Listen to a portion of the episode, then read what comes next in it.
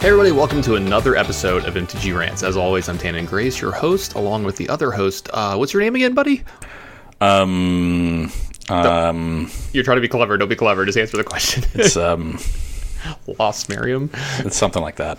Yeah, and uh, I'm joined by uh, Ross Merriam. I was going to say curmudgeon Ross Merriam, but you're actually like, got a pretty good mood lately. You know, you've been smiling a lot. You've been having some good times. Well, I think uh, taking a mini vacation has helped you out. Yeah. But now we're going to be back to the hair pulling the, and the yelling. In the in the nitty-gritty. Yeah. The, the gotcha. N B A playoffs start, mm-hmm. you know, officially tomorrow. The last play-in games are tonight. Yep, we're, we're playing in one on, of them. On Friday. Yeah. Uh, yeah, and you actually have a much better shot now if you saw the news today. Yeah, no Paul George. Yeah, Paul George out with COVID. So, uh, yeah, that now that game gets a lot more interesting. But the, the Jazz are playing the early game, first playoff game. So Saturday, one p.m. Eastern. Um, so about two p.m., three p.m. Eastern, I should expect you to be hammered and very angry.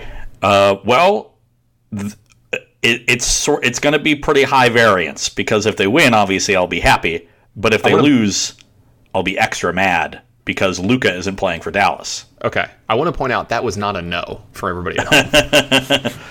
So if they do lose, things will turn south very quickly. Yeah, yeah, I figured. Because that. Losing to a, a Luka-less Mavs team is yeah, that's not excusable. That's not excusable. Yeah, yeah. exactly. Uh, so the the good news for Utah is that the Jazz got this early schedule. So like that gives Luka the least amount of time to recover from this calf strain. And calf strains are notoriously tricky. They're just kind of day-to-day, feel mm-hmm. it out kind of injuries. I've had that one before. It sucks. Yeah. So, uh, you know, the, the apparently the the awkwardness and the reason for scheduling it th- this early had to do more with the N H L. So the, the N H L has is coming to the end of its regular season and has a ton of makeup games to squeeze into the schedule because of so COVID earlier to... in their season. Okay, so yeah. the Dallas Stars are using that stadium a lot it's in the so, next week or two. It's so wild. So they had to like fit it in awkwardly. Like there's there's a Stars game Saturday night, so they had to do the early game on Saturday, and they wanted to start it early so they could get all the games in by like the next Monday. Uh, I didn't look at the, the nitty-gritty details, but apparently that, that is coming in clutch for Utah to try to have Luka miss as many games as possible.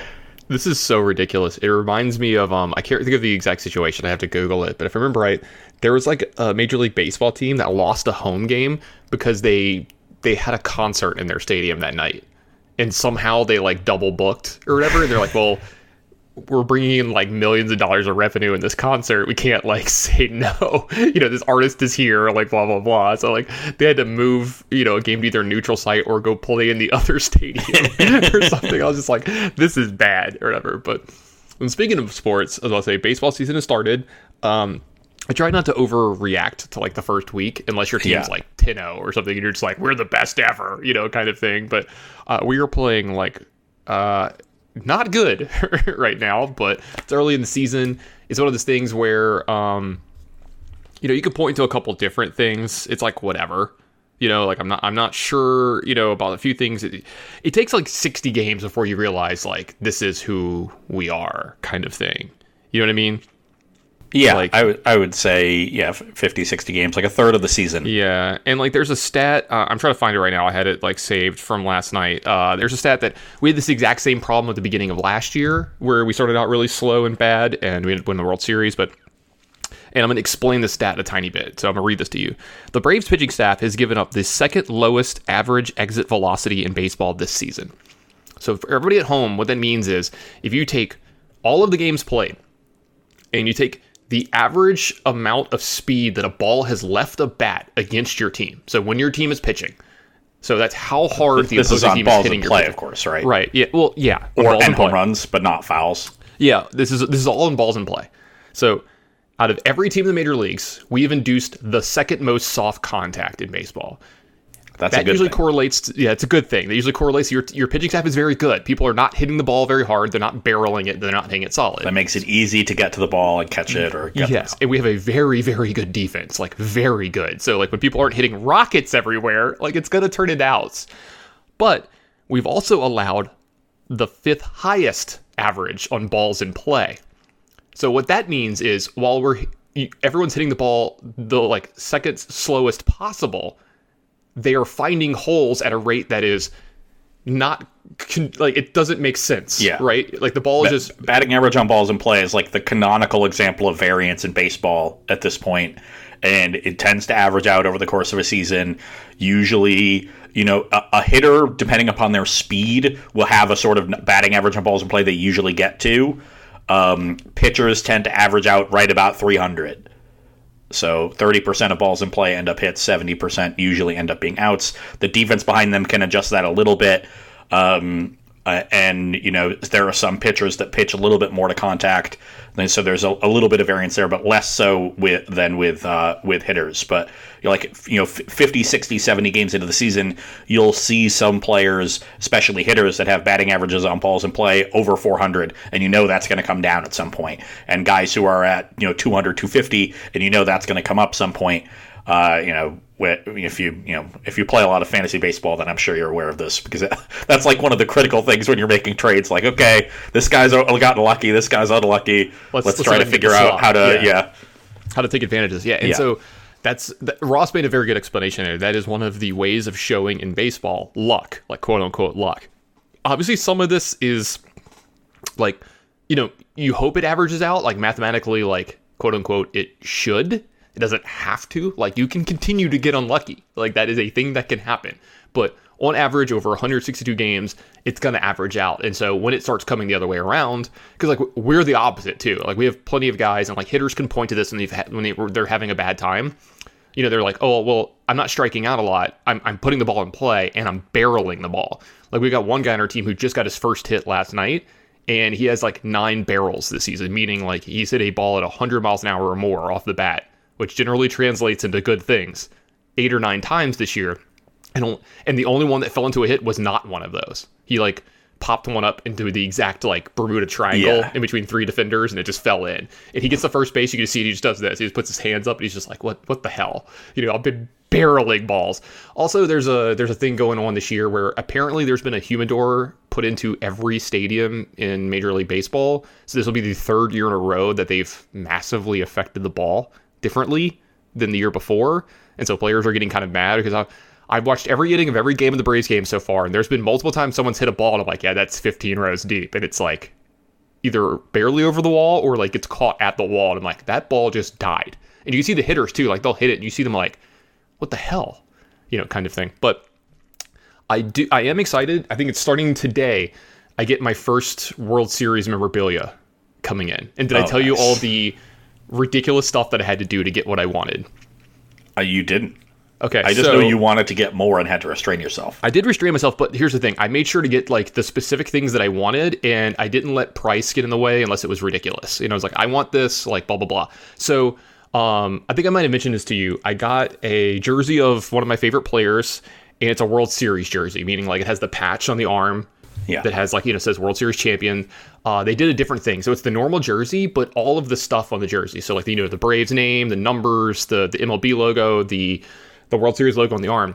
They're encased in gold. And normally I'm not a big fan, but it actually looks amazing. Like, on especially on the, the, the jerseys that we have. So I ended up getting a Ronald Acuña one.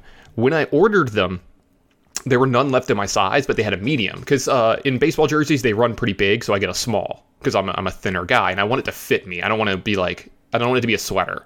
Yeah. You know what I mean? Because nah, I'm the same. If Also, if I ever go somewhere and I'm wearing like a sweater and I want to wear my jersey, or my jersey over the hoodie or over the sweater, you know? So, and uh, so I ordered the medium. And then my friend Wilson Hunter, everybody at home, you kind of know who Wilson Hunter is, even though you might not recognize the name. He did Cardboard Live. Uh, he is a gigantic Braves fan. We talk almost every day about Braves baseball. He randomly messages me on like Thursday, like the day before opening day, and he's like, "Made a wild decision, bringing the uh, bringing the boys down to Atlanta for the weekend. We're going to opening weekend, right?" And so I'm like, "Hey, if you can, could you do me a favor?" And he's like, "Sure." I was like, "Are you gonna go into the like, you know, the, the shop there and buy stuff?" And he's like, "Yeah, you know, obviously I'm gonna get my kids some stuff, and I'm getting myself a jersey, you know, because he's like me, he hadn't bought any of the World yeah. Series stuff yet." And so I was like, if they have this jersey in my size, can you buy it for me, ship it to me, and I'll just like pay for, for all of it. He got the last one in the stadium, so I got the jersey that I wanted in the size. So when the other one shows up, I have to just ship it back immediately and get my refund. Or I'm going to ask my buddy who lives here. I got a buddy who lives here. I'll be like, hey, do you want this? If you want it, you can have it. Otherwise, I'll ship it back. And then Um, I don't know this. Uh, some people may have seen this. I think I retweeted it on Twitter. Did you see the World Championship rings that the Braves made? I did not. They are the most ridiculous thing you have ever seen, Ross. So I'm yeah, going to try to explain just a little bit. They said they wanted to break the mold and like set a new standard. For one, the ring has seven hundred fifty-five diamonds in it. It's a lot of diamonds. The amount of home runs that Hank Aaron hit in his career. True, yeah. So yeah. There's a lot of little things like that. You know, and they're like, we wanted the ring to be tailored to us, like blah, blah, blah. But one of the most ridiculous things, so the ring is freaking gigantic. And like yeah. Ross is looking at me right now because I'm showing it. It's obviously gigantic. The top portion of the ring, you can kind of like unscrew it and it opens. It's it's like still attached to it, like kind of, it's like a like a door almost, like, right? It has yeah. a hinge and it comes off. Inside the ring is a replica of the stadium, right? With a ruby, a bunch of rubies in, in certain spots where all the home runs from the World Series were hit. And it has functioning lights from the stadium inside the ring. They're the most ridiculous thing I've ever seen. Well, the reason I'm mentioning this is on Monday's game, the first forty thousand fans that showed up got a replica of the ring. And I don't know if it like opens up, but you got this big, ridiculous replica of it, right? And I was like, man, I kind of want that. And so I was like talking to my buddy about it. I was talking to, you know, Brian Basoko. We talk about this all the time, him on the show. I was like, man, I kind of want one of these rings. Should I just like wait till they're on like eBay or whatever? And he goes, yeah, but they're probably going to be like really expensive. Like people are going to, you know, gouge that like crazy. And I'm like, yeah, you're right. And then I'm sitting there and I'm like, Ross, I know somebody who lives ten minutes from the stadium. So I called my buddy and I'm like, hey, what are you doing that night? And he's like, I'm going to the gym. And I'm like, if I buy you a ticket to the game, like, would you go? And he's like, yeah, I might go or whatever. And I'm like, look, I'm buying you a ticket to the game. I'll pay your gas. Go there, get the thing, ship it to me. I'll pay for all of that. You can stay at the game. You can not. If you want a beer, I'll buy you a beer at the game. Like, just give me the bill yeah. when it's all said and done. And he's like, all right, cool. And so he got a ticket, you know, he got a ticket for like really cheap, like went to the game. And he's like, oh man, I forgot how good like beer and a hot dog is at a game. I was like, I'm glad you're having a good time. Here's my address. Send me the bill, whatever it's said and done. And this is, you know, way less than I'm, what I'm going to pay, you know, trying to yeah. get the damn thing offline or whatever. So I was like, this is pretty cool. This is the same guy that, um, when they won last year, without even telling me, he like, he messaged me and he goes, hey, send me your address. I'm sending you a present. And I was like, okay.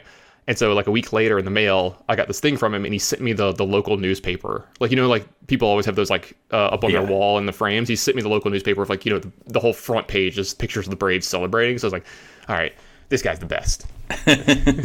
Good old Jacob Baggs for everybody. If he's listening at home, I love you, buddy. Thanks thanks for hooking me up. But uh, that's enough about sports and everything else. I think the reason people want to hear us talk this week, we we talked about this last week. We I, Do we have the, the, the entire official spoiler? I feel like a couple cards have leaked t- today. We we have everything. We have everything. So this I've is seen. Friday at about two. I'm sorry, about three thirty Ross's time. So three thirty Eastern. What we're going to do is we're just going to go over the entire spoiler today. And then next week, we'll have our actual top eight. So then we have a little more time to digest because Ross and I haven't had a ton of time to look at the entire spoiler. We didn't want to rush that. And also, we kind of just want to talk about a lot of these cards because I know you're excited about this set. I'm excited about the set. A lot of flavor, a lot of really cool stuff going on, a lot of powerful cards. And there's always something about these multicolored sets, right, Ross? Like, aren't they just always, like, kind of cool? So his- historically speaking... Artifact sets have led to very bad metagames, and multicolor sets have led to very good ones. That's almost like they, they do that, not on purpose, but it just it's just the way cards are designed. Well, I, I think what ends up happening is um, artifact well, sets lead do, to do homogeneity. Think, do you think it has something to do with like the ease of casting? Like artifacts are yeah. usually easier to cast, and, and that and that homogenizes the format because when you, you like you're build. You're designing an artifact set, you got to push some artifacts. You know, you got to make the skull clamps and cranial platings and smugglers' copters and, um, you know, Scars of Mirrodin did lead to. Uh, so for years, I pointed out that every single artifact set led to bans, and Scars of Mirrodin is a bit of a technicality, but, you know, yeah. sort of Feast and Famine was sort of the, the straw that broke the camel's back, even though the real broken cards were in Zendikar block, uh, in, in Jason Stoneforge Mystic. Um, but. The the thing with, yeah, artifact sets is the ease of casting, you know, homogenizes the format. We saw that with Smuggler's Copter and Emrakul, um, you know, the Promised End. And then your mana fixing tends to not be as good. There's there's not as much of a reason to put good mana fixing in, and that actually makes it hard to combat really powerful strategies because it limits the optionality that players have in the metagame. Um, and that's actually, I think, the underrated reason why energy decks were so dominant is that they had really good mana, and so they they were much more flexible and adaptable as metagame shifted. And that's why, you know, oftentimes the energy decks weren't the best on week one. You know, Protor Kaladesh, um, you know, saw like control decks do okay, uh, and like the the Azorius like mid range deck was doing really well. I remember Joey Manor top hitting that Protor uh, with that deck. And the, the Marvel decks took a little while to tune, and eventually people figured them out and they were dominant. And then, you know, the next Pro Tour happened, and it was all scrap heap scroungers and vehicles and things. And eventually people figured out the four C Sahili deck, and that was dominant. And then, you know, Zombies won Pro Tour Amonkhet, and uh, eventually, you know, the Marvel deck was, was the best again. And then over the summer, I think the red deck won the Pro Tour. So, like, the energy decks didn't win a single Pro Tour, but by the end of each season, they were just the best thing to be doing. Uh, it did technically win Worlds, right? Yes. Seth, yeah, Seth Manfield's yeah, World win. But yeah. Worlds was the end of the metagame, right? Right, right, right. Um, I'm saying it technically, it te- didn't win, yeah. like, a Pro Tour, but it technically won something sure. at the end, yeah. Uh, yeah, so, and it was because of, it was really because of EtherHub.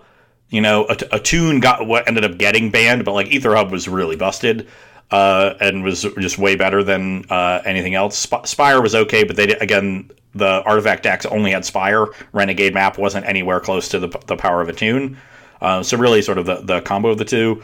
Uh, there's a little bit of Harness Lightning, I think, in there. Um, just having the best removal spell in in your energy deck that no other deck could really leverage. Yeah, they mentioned that when they were talking about it. They were like, this was one of our mistakes. We didn't realize this was just Terminate. Yeah. Like, they when they were, you know, they're like, we didn't think this was just going to be two mana, like a colorless and a red, kill target creature, and ended up being that. Or sometimes kill a creature, generate some extra energy when yeah. you're killing a small thing, and, and that's also important. So...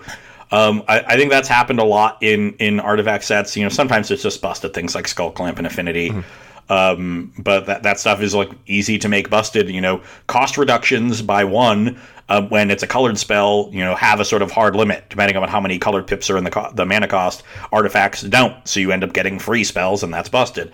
Uh, so that's another issue with artifacts. But, but multicolored sets, if you look back at it. You know, original Ravnica, I still maintain is my favorite standard, you know, environment. It was Kamigawa Ravnica, uh, you know, fifteen so over fifteen years ago now.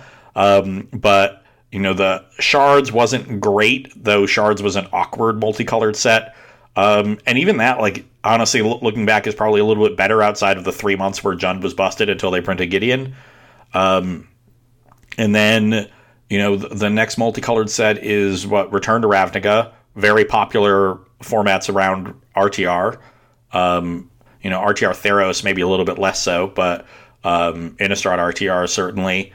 Then uh, Cons, you know, very popular set. As much as people like to rag on Siege Rhino, like, wouldn't you love to go back to a Siege Rhino format right now where people are playing yes. Temples and Coursers yes. and Siege Rhinos? like, um, so uh, yeah, the. Uh, The multicolored sets, they tend to have very good mana fixing, which m- makes y- your you know, it makes it opens up options for everyone, and but the existence of all these multicolored cards makes it hard to fit all the really powerful cards into one deck. So you, you ended up with Abzan versus Jeskai versus Mardu, um, you know, and maybe some of them get left by the wayside. You know, Temur was never particularly good, um, and, and things like that, but. You know, you at least have a, a lot of options there, and then you have some options to go, you know, single color or two color, uh, and still utilize the mana fixing to to some extent. I'm I'm a little bit worried about this set just because triomes are incredibly powerful mana fixers, um, and that could lead to homogenizing if you're able to go like four or five color a little bit too easily.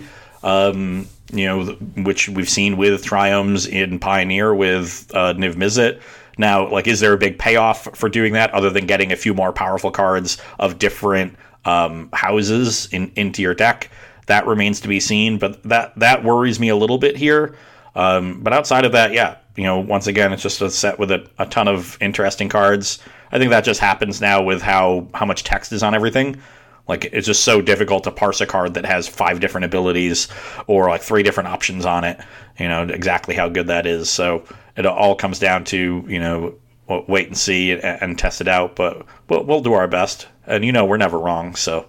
Ever. Our, our best is pretty good. Never, ever, yeah. ever wrong. When your best is perfection, you know, hard to do better. Yeah, yeah it's hard to do better. Uh, so speaking of those powerful multicolored cards, do you want to start with uh, looking at the spoiler chart, looking at, like, let's say the Ascendancies, you know, cards I know that you're a big fan of. Yeah, um, I think the Ascendancies look uh, pretty sweet. I think the last time we did a last week's show, we only had the Bant one, Broker's Ascendancy. Mm-hmm. So let's um, take a look at the the other four. Let's do yeah, that. let's let's. Uh, I'll just go r- right to left on the screen that I'm looking at. So the next one would be Naya, which is Cabaretti. Again, uh, the pasta ascendancy, as I like to call it. Cabaretti just sounds like a pasta. It makes me hungry every time it, someone it, says it. It definitely sounds like a pasta shape. I'm I'm with you there. What do you, like? I mean, you can see me right now. Everybody at home is like, "Oh, do you want? I want some cabaretti?" You know, like you got to do the hand thing. Everybody at home knows the hand thing I'm doing. Yes. So little cabaretti bolognese. yeah, yeah, it's very good. Yes. Continue. Sorry, sorry. Parmigiano Reggiano. Sorry. I'm so sorry. Did you have to hear this? All right, anyway. You, okay. Go ahead, go ahead. This one's at the beginning of your upkeep. Look at the top card of your library. If it's a creature or planeswalker card, you may reveal it and put it into your hand. If you don't put the card into your hand, you may put it on the bottom of your library. So I'm not sure how I feel about this one because, like, Naya in this set feels like it's a token kind of thing, though it does seem like it's creatures making tokens a lot. So, like, in your typical Naya decks, like, this seems pretty good, right? You know, creatures, planeswalkers, stuff, like mid-range. But yeah. I'm not so sure about this one. What about you? Um, so it seems to me like a one of those classic like sideboard cards against a control deck where you're yeah. able to land it early, and now you have slow. this you know stream of threats. It's uh, you know that it it very much reminds me of the minus one on Dom or the plus one on Domri, right? Mm-hmm. And Domri was an excellent threat against control decks in the day. Now it's easier to deal with you know different permanents like this. They have like March of Otherworldly Light. If they want access to it and, and other flexible removal spells, but could definitely be a reasonable option there. The the thing I particularly like about it is that you get to put it on the bottom if it's you know a land that you don't need, um, or you know if you're digging for a land and you reveal one of your few instants and sorceries, you can put that on the bottom too. So even if you don't hit, you get a little card selection, so it raises the floor. You're not just, you know, building... That that means that you don't necessarily have to go as deep with stuffing your deck with creatures and planeswalkers to make this card good. Um, you know, I think the the floor of drawing half a card and scry one if you don't draw a card is makes it a lot easier to reduce that half down to, say, zero point four and, and still be good because you're compensating in the other sixty percent of the time with a little bit of card selection, so... Um, the, the main issue, though, is three mana is a pretty key turn. There's a lot of really powerful three mana plays. Um, and so th- this is really going to take a, a pretty big tempo suck from you. And you're hugely incentivized to play it as early as possible to, you know, get as many triggers as, as possible. So uh, I'd be worried on that aspect, which is why I think it's more of a sideboard card than anything else. Four games that you know are going to be slow and your opponent has lots of cheap removal. So you curving out isn't, you know, uh, a... consistently viable plan. Um, so that's where I see this one. I think it's a, a reasonable sideboard card, uh, and you know we'll we'll see it pop up from time to time, but not much more than that. Yeah, I gotta agree with you everywhere there. Let's take a look at the Jund one. This is the Riveteer's Ascendancy. Uh, this one is the one that scared me the most until I read the last line. Oh God! If, if it ended up the last line, it would be busted. Yeah. So for everybody at home, this is an enchantment for black, red, green. It says, when you sacrifice a creature, you may return target creature card with a lesser mana value from your graveyard to the battlefield tapped. Do this ability once each turn. Uh, so, obviously, a pretty powerful ability. The thing that kind of gets me is uh, it does look like we're going to have yet again another black-red sacrifice theme going on in Standard. It seems to be what they've liked over the last few years and how it works. We'll see if the green can kind of fit in there. Like you said, there's going to be triomes, there's going to be dual lands, so maybe the mana really isn't that big of a problem. I just wonder if you can get enough value off this card turn after turn after turn to make it worth taking that time off to cast a three-mana enchantment. Because generally the sacrifice decks are a little bit slower than the other like creature aggro decks, or you know they might not be able to uh, put enough pressure right away on like the control decks to make them have to interact with you, and they can do whatever they want for the first few turns of the game. This is another card that doesn't do either one of those things. You know, it doesn't speed up what you're doing. It kind of slows you down even more. So I think that's going to be like, it's going to be a push-pull thing here, right? Like, is this card powerful enough to make up for the time that I have to cast it and the, putting it in my deck? Uh, yeah, there's also a, a pretty significant deck-building cost with it. Right. You know, when you think of sacrifice decks, especially ones that are sacrificing creatures, you tend to see very low curves. You know, you want to be flooding the battlefield so you can get lots of creatures on there and your sack outlets and your payoffs as quickly as possible and start getting that engine online. Now, this is a pretty powerful engine in and of itself, but it does force you to build your deck with a much wider curve going up to, you know, four and five mana cards, at least in small numbers, so that you can maximize ascent- the Riveteer's Ascendancy Uh, you know, when when it's on the battlefield. Then in games when you don't draw Ascendancy or your opponent destroys it immediately, now you're stuck with a much clunkier version of the same deck. So there's a question as to whether or not, with the cap of only being able to get the trigger once per turn, now no- notably it is once each turn, not once on each of your turns. Mm-hmm. So you can, when sacrificing is mostly instant speed, so you can do it on your turn and their turn, uh, so twice in a turn cycle, which is significant. But I think the biggest cost here is in how it's changing how you build your decks. Uh, you know, it's going to be harder to be like a Collected Company deck if you want to do that. You know, when I think of the creature-heavy sacrifice decks in Pioneer, they're playing Collected Company, and they're playing Priest of Forgotten Gods and Woe Striders and things like that. Um, and the other sacrifice decks, they're not even really sacrificing creatures anymore. They're playing Anvil and sacking artifacts, or sacrificing food and using that engine with Trail of Crumbs and, and Gilded Goose and things like that. Um, but like, you know, if you're going to try to rebuy things like Mayhem Devil, you need four drops in your deck. What, what are those yeah. even going to be? Yeah. I, and, I don't think that's good. No. And, and do you want to sacrifice your four mana creature to get your three drop back? Like, it's got to be a four drop that comes with significant value. May, uh, I'm sure there's like something, you know, I think of, um, I think of like splicers, you know, yeah, uh, okay. You know, like that would be great with this card, but they don't, they don't, they don't exist in Pioneer. It's yeah. not powerful enough for Modern, but that's the kind of card that would really make Riveteer's Ascendancy look a lot better. Um, but there's definitely, you know, we've seen an effect like this do some good stuff in Scrap Trawler. Um, that's a gra- good point. Granted, that was, you know, in a, in a, a form or in a template where you could trigger it multiple times a turn. Um, but th- there's some pedigree here. I'm a little skeptical for the reasons that we've talked about, but you know me, I'm a sacrifice guy, so I'm definitely yeah. going to think about it. You're a sacrifice guy. The last thing I'm going to say about this, and you kind of you kind of hit it in like your overall point, and I kind of wanted to condense it with, when I'm playing a sacrifice deck, I want my cards to either be cards that sacrifice something or are being sacrificed, and this card is neither one of those, and I want the fewest amount of that possible in my deck of actual bricks and stuff, so... That's something that kind of gets me with this card. It's a good point.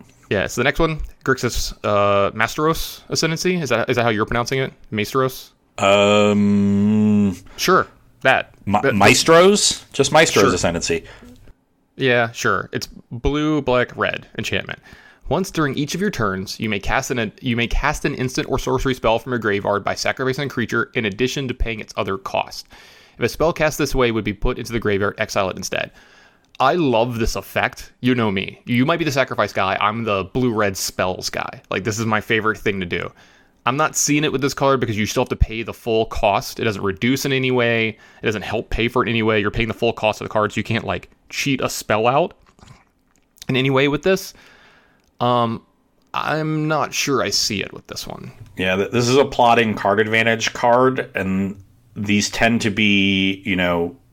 similar to the, the Cabaretti, you know, these tend to be cyber cards at best because they just take so long to get going, and they're only really useful in games that you know are, are likely to take, you know, six, seven, eight, nine, ten turns, um, because that's what, you know, and, and you're not going to get run over really quickly.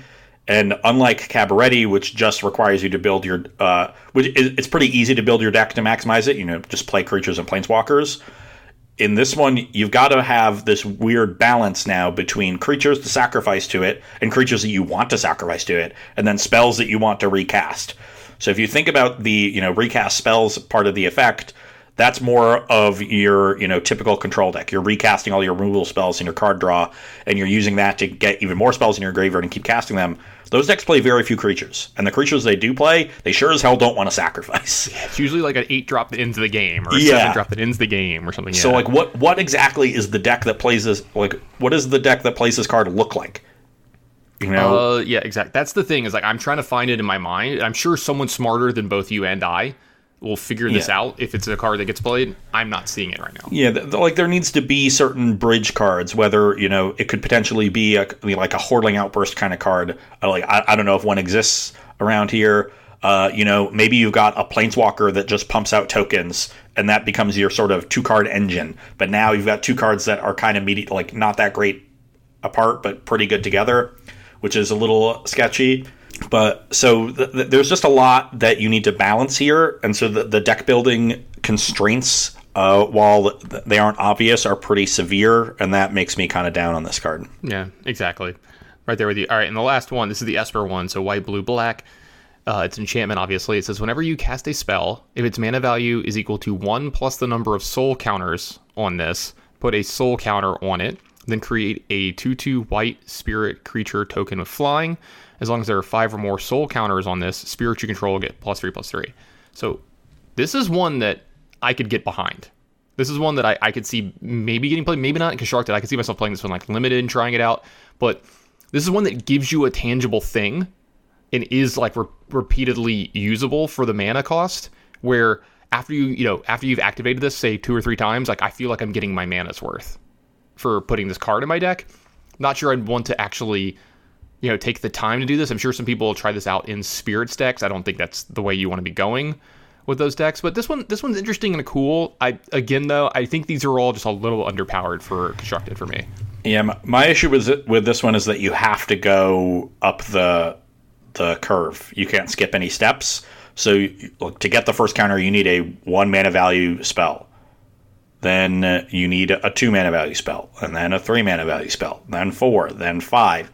So already you're now required to play, you know, this uh, very wide curve, and you're, you know, normally you're going to be playing your one and two mana spells on turns one and two, and, you know, use your mana efficiently. So are you are you going to skip a turn so that you make sure that you have it for this Ascendancy when you untap on turn four, or are you going to just curve out normally and hope to draw more ones and twos, in which case you got to play a good number in your deck, and then, you know, now you got to hope to have your, you know, fours and fives. Are you going to wait on casting those powerful four and five mana spells and just kind of do some mediocre double spelling on turns four and five?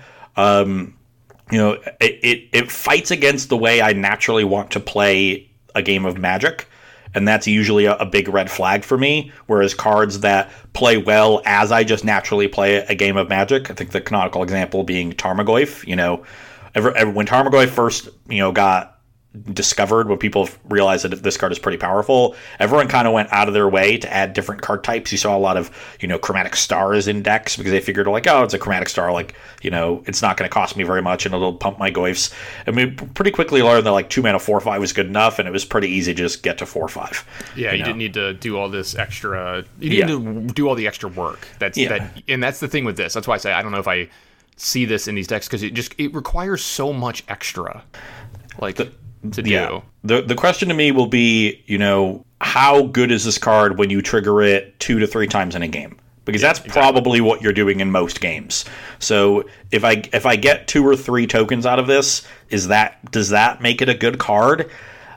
Uh, like maybe, but I don't think yeah. so. So uh, the ones I wanted to go over next is, if you're following this on the spoiler, on Mythic Spoiler, that's generally the site that we use, it's the cards right above the Ascendancies. It's just a, it's like a, I want to say that this is like kind of a cycle because they're all costed in a similar way. It's like a creature that is also kind of like an Ascendancy for their, their guild-ish thing. I don't know why I said guilds, but you know what I mean. So like all their mana costs are weird. Like let's start with this one. Start with, we're going to go back the other way. So we'll start with the Esper one here. So the mana cost, it, it's very strange. I'm gonna, it's it, it's it's hybrid mana blue white, blue, and hybrid mana blue black. So it's either triple blue or like you can splash some white and black in there. Yeah. So if if you look at the Esper, you know, color combination, blue is the one that is friendly with the other two colors in it, right? Mm-hmm. Whereas you. black and white are enemy colors. Mm-hmm. So in this case, so they're all their the mana costs are going to follow that pattern where there is a hybrid mana of each friendly combination and then a regular mana of that middle color. Yeah. So like this one's blue, like the next one's black, the next one's red, et cetera. All right. So this one's a legendary creature, human rogue. It's a three one. This is uh, Tulo's Clever Conductor. I have n- I, the, the names in this. Holy crap. All right. Anyway, when it enters the battlefield, convene, and we're, we're, we'll Connive. read this. Did I say convene? Connive, yeah. Sorry. It's very small. I'm dumb. Anyway, I'm trying to read this for everybody at home so they remember what it does, because I don't even remember half the time. Draw a card, then discard a card. If you discard any non-land card, put a plus one plus one counter on this creature. says whenever you discard one or more cards, exile them from your graveyard. When this dies, put the exiled cards uh, with it into their owner's hand, and that's all of them. So this is one of those cards that uh, it's going to take a little while, but it can really build up some card advantage from you. And it's a creature like your opponent's not really going to want to interact with. The the one pro- one of the problems I'm seeing here is it does say when it dies. So if, if your opponent exiles it in some way, you get kind of blown out. Or they bounce it, or, you know, or they bounce it, yeah. effect, or anything like that. Yeah, it doesn't say leaves play. So this is a card that I can see people playing with maybe having outs to kill their own creature in some way in response, like your opponent exiling it or something like that. So uh, pretty prohibitive casting cost for a three one body that's like pretty fragile. They can kill it with the trigger on the stack if, and stuff if, like that. If a you're a three-color deck, this is a pretty nice mana cost. You have a you, you have a lot of options. You know, the, yeah, the yeah. guild mana actually makes it generally easier to cast. And the interesting thing to me is that the way they're all templated, you can cast these in monocolor decks. Tolus can be a mono blue card. Yeah, so like if you're if you're like a devotion player or you know something like that, like one of these cards might be able to fit into one of your decks because, like we said, there's the option of just casting them. You know, each color has one, or it's a triple of the color, and this is the blue one, like we said. And uh, I, I like the connive mechanic. I think you know, I, always a fan of getting some immediate value, uh, especially you know if you're a deck that can utilize the graveyard. You know, um, then cool. The, a little awkward with this one actually. Uh, I so, so in general with Connive, you, the cards that utilize the graveyard, nice, but uh, Tolu specifically because it exiles it anyway. Um, so this is sort of a, a standalone card to me where you're gonna actively want to discard a, a non-land card. You know, maybe discard your your six drop that you know you're not gonna cast for a little while. Now you've got a three mana four two. Reasonable body, you're going to put pressure on your opponent, and when they use their removal spell, you just get your card back, and now you've effectively drawn a card. Uh, you know, so I, this to me, I think just plays well by itself. Obviously, if you have other connive triggers in your deck or other ways to discard cards, and suddenly Toluz has three, four, five cards under it, even if two of them are lands, um, and then. You know, you're looking uh, really good. It's it's a it's a bit like an Esper Bomat Courier kind of card, right? Um, oh, so you're saying it's a card that's going to be great for my opponents and awful for me every time? Okay, cool. that that was Bomat know. Courier for me as well. So yeah, um, but I, I I like this card. I I I remember when we were going over the uh, Rafine, the the their like big mythic uh, in Esper, you know. It made it seem like Esper was going to be more creaturey than it has been before, and this is another card along that line. Like, you know, we're looking at a, a sort of aggressive um, archetype in a color combination that normally doesn't have it, which I always find uh, kind of fun. Um, and hopefully, I'm I just kind of hope that it, it ends up panning out. All right, let's move on to the Grixis one. This is Evelyn. Uh, she's a legendary creature, vampire rogue. She's a two five with Flash. Sorry, that's Eveline? Is it Eveline? No. I was going to say, come on, man. Don't get me. Like, I, for everybody at home, I have like seventeen things up while we do this, and none of them are full screen, so I can see everything. So shut up, Ross. I hate you. I just knew that you was the easy one to pronounce, so I was yes. definitely going to correct yes. you. You're sure. Uh, this one costs two uh, blue, black, black, black, red. Like, yeah. you know, hybrid. So it's five total. All right. It's a Flash two five. Uh, whenever she or another, or whenever this or another vampire enters the battlefield under your control, exile the top card of each player's library with a collection counter on it.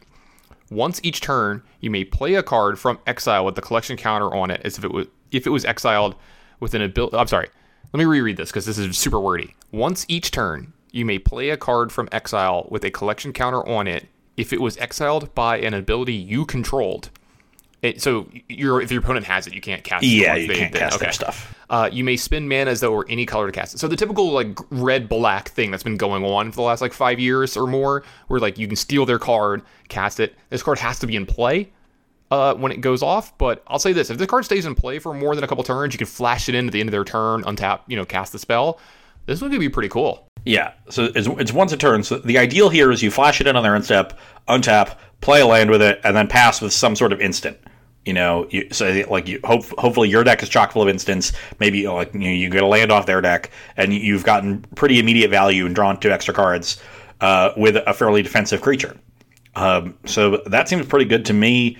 You know, if you can get two spells out of it and cast them over the course of two turns, gr- that's great as well. If you even if you just get one card off of it, the fact that it has Flash means that You're it's just so much more flexible. It's easier to get, you know, untap with it, make sure you get your value. Um, but it also is just a reasonable defensive creature, and it's generating card advantage, and defense and card advantage naturally go well together. Um, at least in this sort of traditional sort of just draw cards and but I have to cast them sort of tempo negative card advantage. Um, but this, you know, so it play it's internally consistent of a card. Uh, I, I kind of like it.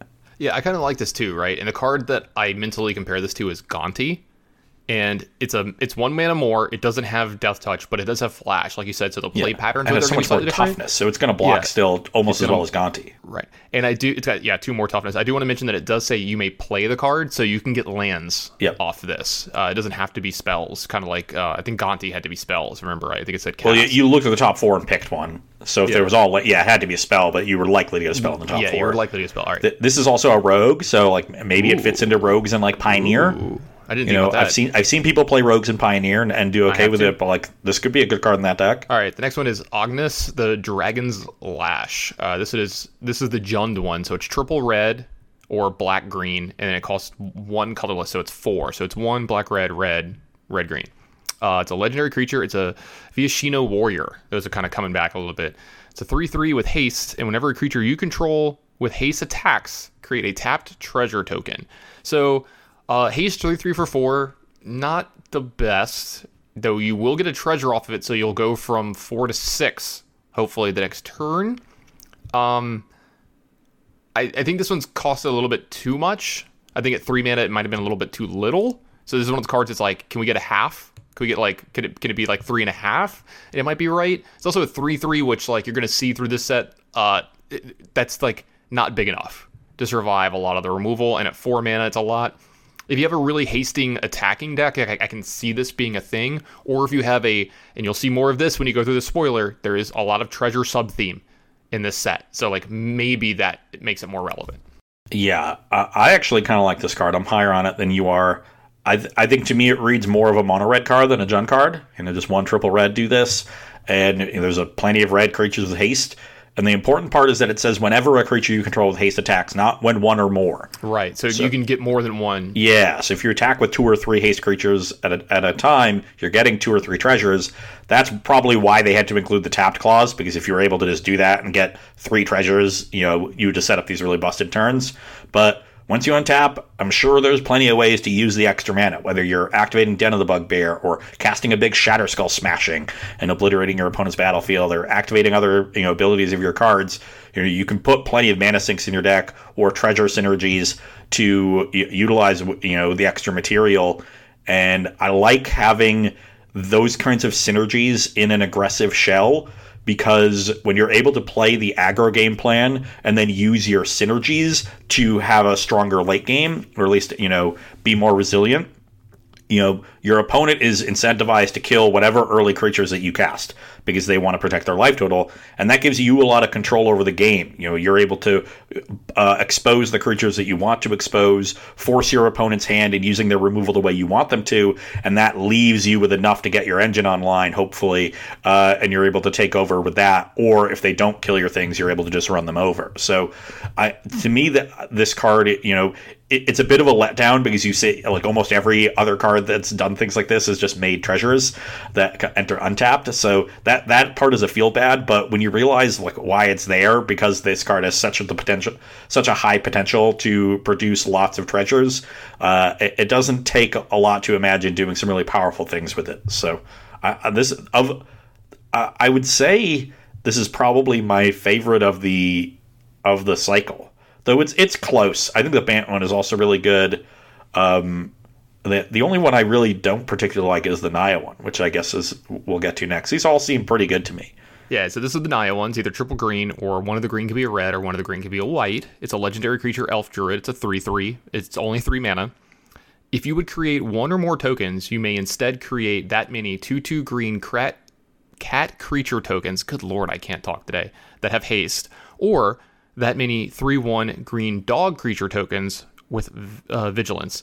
Uh, why do the cats have haste and the dogs have vigilance? That's the the weird thing for me. Generally, dogs are more zoomy than cats, but like whatever.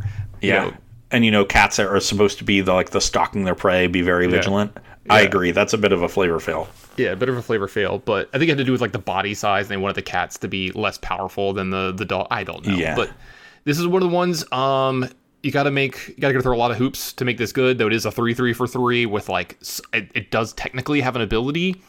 Um I don't see this getting played in like any of the devotion type decks where like every time I see green I always want to look at devotion and stuff, so this one seems like a pretty miss for me, though I will say the flavor of it's really cool for certain decks and like Commander and stuff.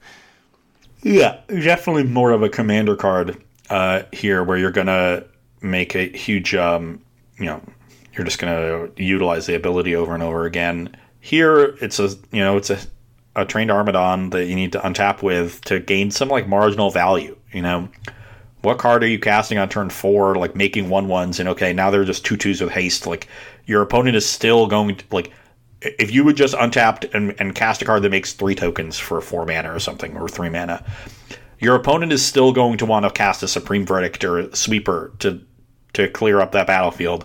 That hasn't changed. Yeah, like you've gotten some extra damage in, but that doesn't really, uh, you know, woo me uh, very much. So yeah, not a big fan, but I'm sure Commander people that just want to build decks with cats and dogs are excited. I can't blame you because they're all good boys. So, all right, the next one, it's like, I think it's Rigo, uh, Streetwise Mentor. And this is the triple white one where one of the white can be a green and one of the white can be a blue. It is a legendary creature, cat citizen. Uh, so maybe some synergy with the last stuff, whatever. Uh, when it enters the battlefield, it, it has a shield counter on it. For everybody at home, if it would be dealt damage or destroyed, remove a shield counter from it instead. So this is like the new way to protect your creatures. This is like the new, uh, what's the ability? Uh, shroud. It's like the new Shroud. It's like uh, I was going to say uh, like Totem Armor. But yeah, or Totem Armor. Yeah, it's like the new you can't touch me thing, but it's not like permanent, right? Yeah. You know, it's like one time and then whatever. It's still going to be very annoying to deal with. It says whenever you attack a player or planeswalker with one or more creatures of power one or less, draw a card. So if you're like a token swarm deck with one ones, this is a card that I, I could see you playing. You know, it's going to draw an extra card off attacking some of the one ones. Depending on how you build your decks, this is a card that you can play. It's interesting. Um, the tokens have to have one, and it does say one or more, so it's only going to trigger one oh. time a turn. It's not like attack yeah. you with three things, draw three cards. Yeah, um, but the really nice thing about this is when you're playing these kind of token decks, or even if this is just a mono white card, right?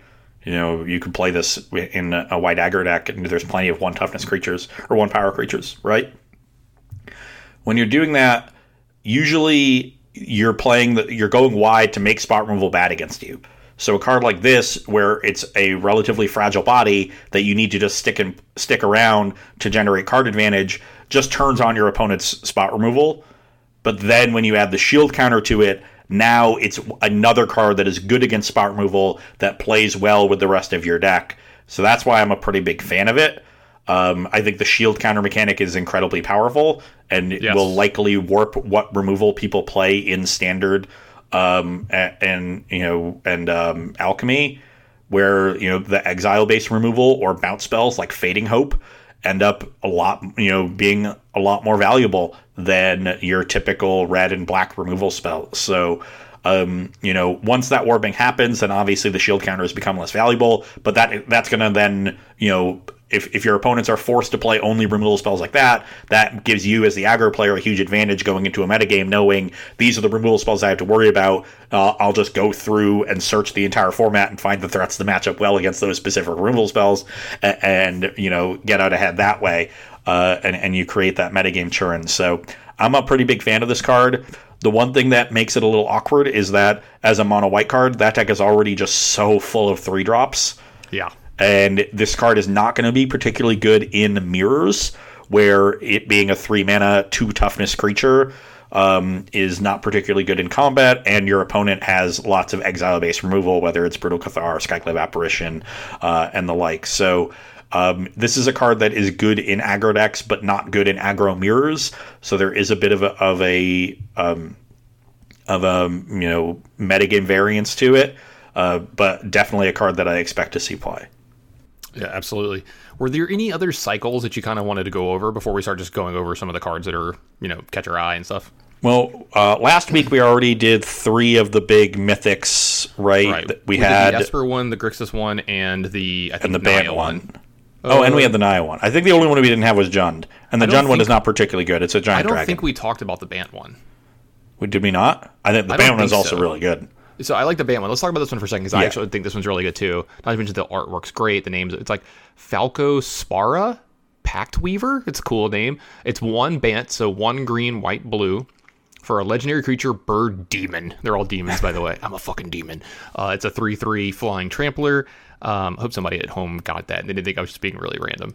Uh, it's a flying trampler. When it enters the battlefield... For what it's worth, I did not get it.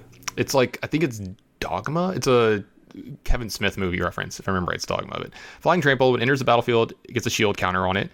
It says, you may look at the top card of your library at any time. You may cast spells from the top of your library by removing a counter from a creature you control in addition to paying their other costs. So it's a Flying Trampler for four mana. It's a three three, and it has one of the abilities to possibly get some card advantage, right? So I'm a fan of this one. I think it's pretty good. Four mana for a three three that has some protection of itself. Pretty powerful. If it ever gets to cast a spell at the top of your deck, extremely powerful. And then if you take the counters off of anything else... Uh, now, it does say creature, by the way, so you can't take counters off of something else. Um, and you get some card advantage that way. I, I can see this card being pretty powerful. The problem is, is it says that you can cast a, um, what does it say? You can cast spells. Okay. I thought for some reason it only said instants and sorceries, but that's wrong. No. So, you know, you can, you can have a good mixture of anything that you want here, but you're going to want creatures that have counters on them or can gain counters. So yeah, you in know, some way, but it's any type of counter. You don't have to just remove yeah. shield counters. Literally things. So anything, you know, yeah. Luminarch Aspirant, Uh, and uh, effects like that are going to be great. Um, and I, I think this just makes a great curve topper. A little awkward. The, the, the one awkward thing to me about this card is that it wants to be the, the top of the curve. It wants, you know, whenever you're casting spells off the top of your library, you want a really low curve um, so that you can do it as often as possible and just overwhelm your opponent with, with card advantage. Um, and you can do that with a low curve in a sort of hard-in-the-scales-y kind of deck, right? You know... And this could be a great cyber card for those kinds of strategies if they want to splash blue. But the awkward thing is when you're playing that low that low curve, you also want to be playing lots of untapped lands, which makes it harder to fix for all three colors. Um, you know, maybe you, you can get away in Standard and Alchemy with playing uh, some Triomes. Maybe you can get away with it in Pioneer. You certainly can in Modern. Um, but you have other options to fix in Modern, so that doesn't matter. Uh, in Pioneer, it's probably tricky too. You, you know, like you don't really want, you want to be playing things like Llanowar Elves or Turn One Hardened Scales, or uh, you know, you want to be starting the curve right from the get go. Um, you know, maybe you can incorporate things like Springleaf Drum or treasure tokens from uh, whatever to try to get a little bit of extra fixing alongside different dual lands. But the payoff is here. You know, this is a powerful card that is difficult for your opponent to answer. Like I've said, the shield counter mechanic is quite powerful. It, you know, by itself is is also just a good target for plus and plus one counters. Like, I wouldn't mind just loading this thing up. It's a giant flying trampler. Yeah. yeah. So, so you know, even if you're not using it as, you know, it might read, we're using it as that as that card advantage engine. You can also use it in that other mode as just being a great recipient for pump effects. So it, it kind of does everything. Uh, but you really do pay a significant cost for that with being three colors. So I'm I'm a fan of it. And uh, I'm I'm definitely gonna look for this one. You know, once everybody starts getting into it and we see what everyone else comes up with, this is one that is near the top of my list of my expectations. Speaking of cards that I think are gonna be top of the list of your expectations for cards that you're gonna like, the next one I want to talk about, I'm kind of just like rolling down the the spoiler here. It's Body Launderer, and this is one that I think you're gonna like for your black red sacrifice decks, or just a card that has a lot of value for that. So it's two black black for a three three. Uh, Org Rogue. Now it has Death Touch. It says whenever uh, another non-token creature you control dies, this uh, connives. And then whenever this dies, return another target non-rogue creature card with equal or lesser power from your graveyard to the battlefield. So it's a three three. So a lot of three, you know, three threes, two twos, and one ones, or things of power three, two, and one that are going to be very powerful. Like going back and forth. Mayhem Devil is one that kind of, you know, gives me, you know, pause here. And while it being four mana is going to be a little, you know, rough sometimes, you generally don't want too many cards that cost a ton in those decks because you want your mana to be free and churn through it. it. This card seems pretty powerful to me, Ross. Yeah, it does a lot of good things. I'm skeptical, like you are, of it being a four drop. I think that precludes it from being particularly effective in older formats like Pioneer and Modern, but I could see this card being a key element of sacrifice decks in a Standard and Alchemy, uh, when, you know, where your curves are going to naturally be a little bit higher. You know, the the fact that it has Death Touch is actually a pretty big deal. Oftentimes, sacrifice decks can struggle with bigger creatures. Uh, you know, you do, you're not playing a ton of removal usually in those decks.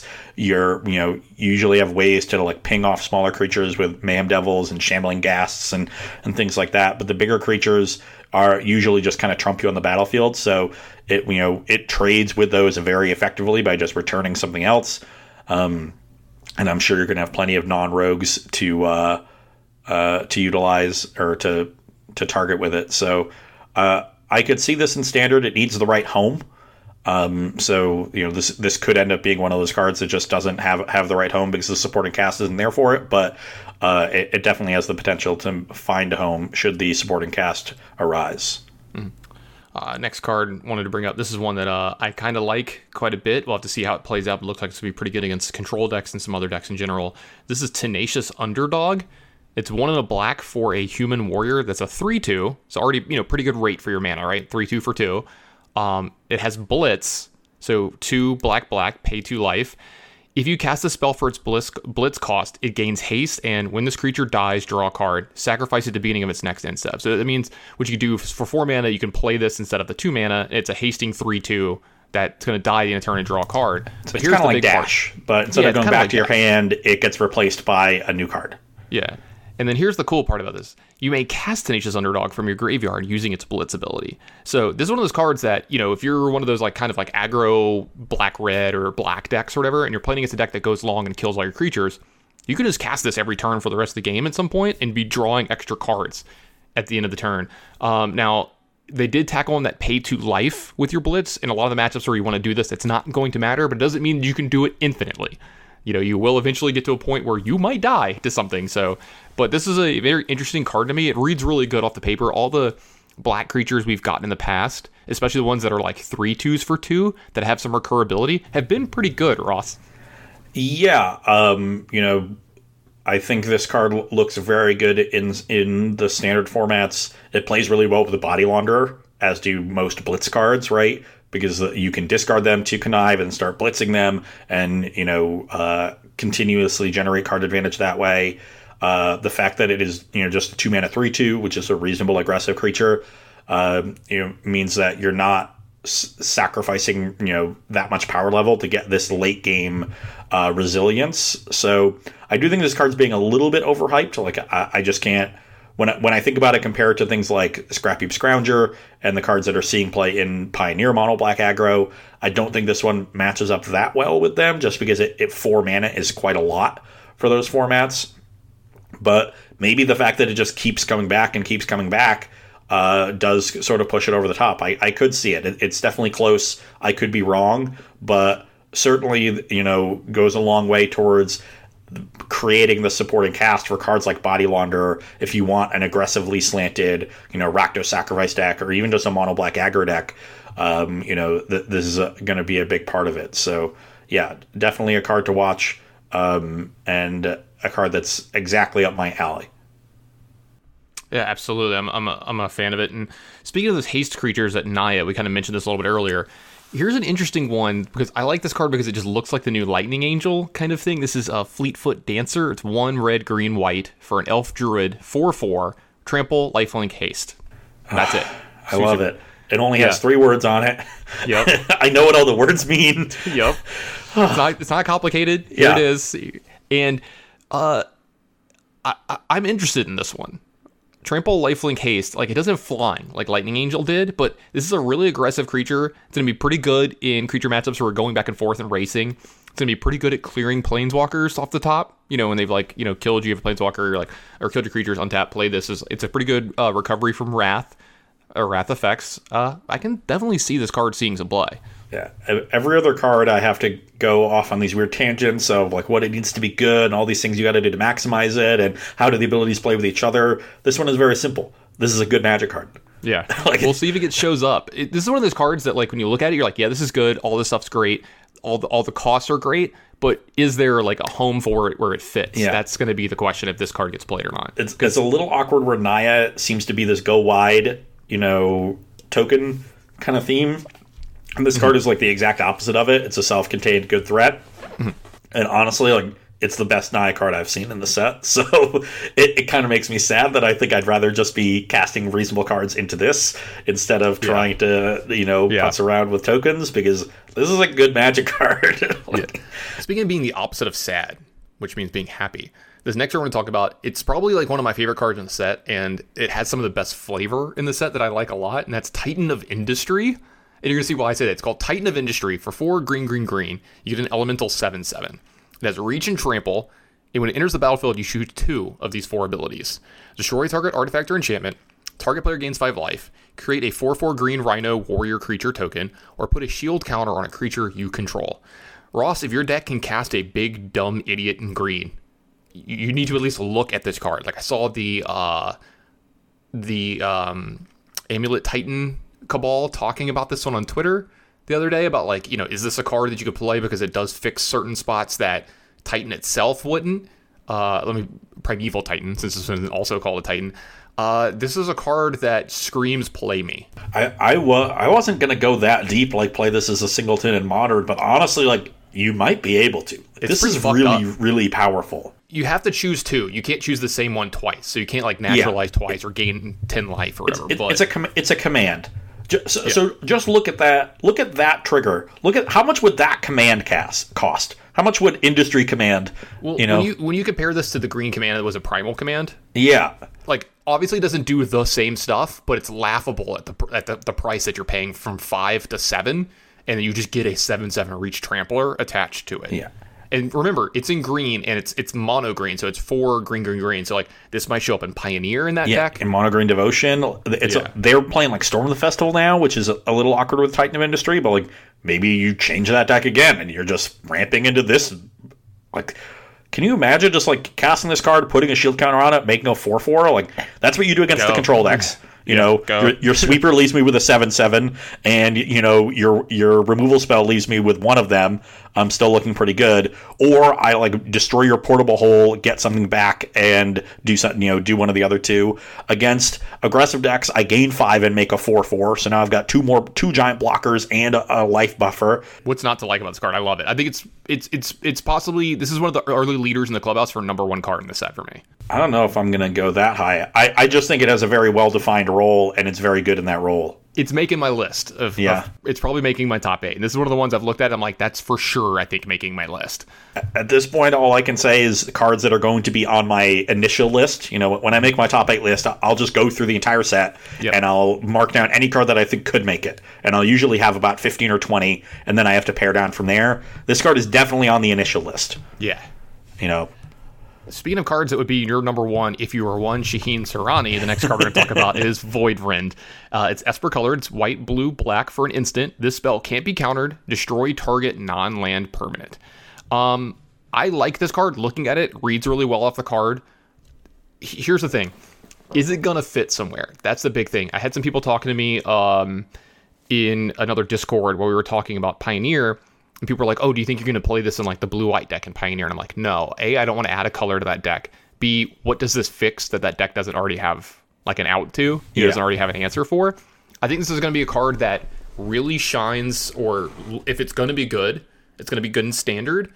And then maybe it shows up as, like, a one-of somewhere, right? Like, you know, uh, what do you call it? The five-color deck in Pioneer. Um, Niv-Mizzet maybe plays one.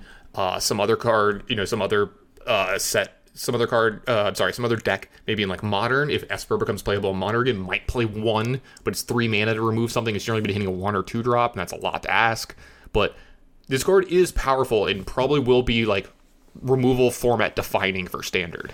Uh, this card is as good as Esper decks are. Yes. You're not going to play Esper just to play Voidrend in your deck. That's Unless that, you're Shaheen. That, yeah. Well, he's just going to play Esper anyway, so. Yeah. Um, But if you're playing Esper, you're going to have Voidrend in your deck. So there's got to be some other reason to play Esper. Um, but if there is, you know, Voidrend will bolster that card and, and you know, we'll see play. But after, you know, well, like we saw Mythos of Nethroi, right, which is sort of an ab- a better version of this card, but in Abzan, but there just weren't Abzan decks for it. Um, and, uh, you know, it, that that fate could befall Voidrend as well. So it's got, just going to depend on what the Esper decks look like. The awkward thing for Standard is, as I've mentioned multiple times, the other Esper cards are this sort of like mid-range aggro strategy. Like, do you want this kind of spell in that deck? It's not as good as it would be in just a hardline control deck. So um, that's a bit of a of a nombo there, but at a standard power, uh, a standard rate, you know, three mana for this effect is low enough that you're going to play it, at least in some numbers, in, in most Esper colored decks, if not all of them. So it'll just depend on how good the Esper cards are. Yeah, there's a few more Esper cards we haven't gone through yet that I think are going to pair pretty well with this one. We'll get to that in just a moment. Uh, there's a card in here called Incandescent Aria that I think fits well with it's, you know, we've talked about this. We've had, we've seen themes for, for the, the three color things, and this one fits well in its theme. So this one is red, green, white, and it says this deals three damage to each non-token creature. And so far we've seen Naya make quite a bit of tokens, right? And so this is a card that's going to be pretty good in as like a sideboard card in your creature matchups, right? You know, where you're like, you know, make a token, make a token, make a token. They're like, play some creatures. You're like, all right, well, deal through all three damage to all of your creatures, not mine. You know, maybe, maybe attack. It's a little, um, what's the word I'm looking for here? It's a little narrow, but if if the situations come up or matchups come up where this card is good, it's going to be game-winning every time you cast it. Um, yeah, and, uh, you know, it's not going to see significant play in, uh, you know, four and five color decks, even if they can cast it, um, especially in formats where Deafening Clarion is already legal, but this is the kind of effect that aggro decks usually don't have in their sideboard, right?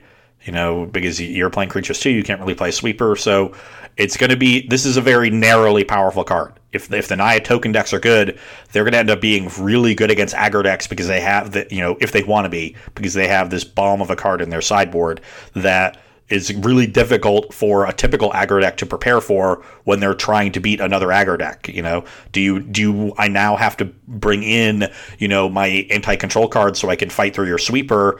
And now you're usually then playing the game that the token deck wants to play. You know, token decks tend to be pretty good at grinding anyway, because you can find ways in combat to trade tokens for a, a full card worth, or two tokens out of three for a full card, and just generate it, bits of card advantage here and there. So um, you, you know, you don't really want to be playing that game as a normalized aggro deck against a token aggro deck, but Incandescent Aria might force you to do so, which uh, could really upset the typical balance of power in a standard metagame.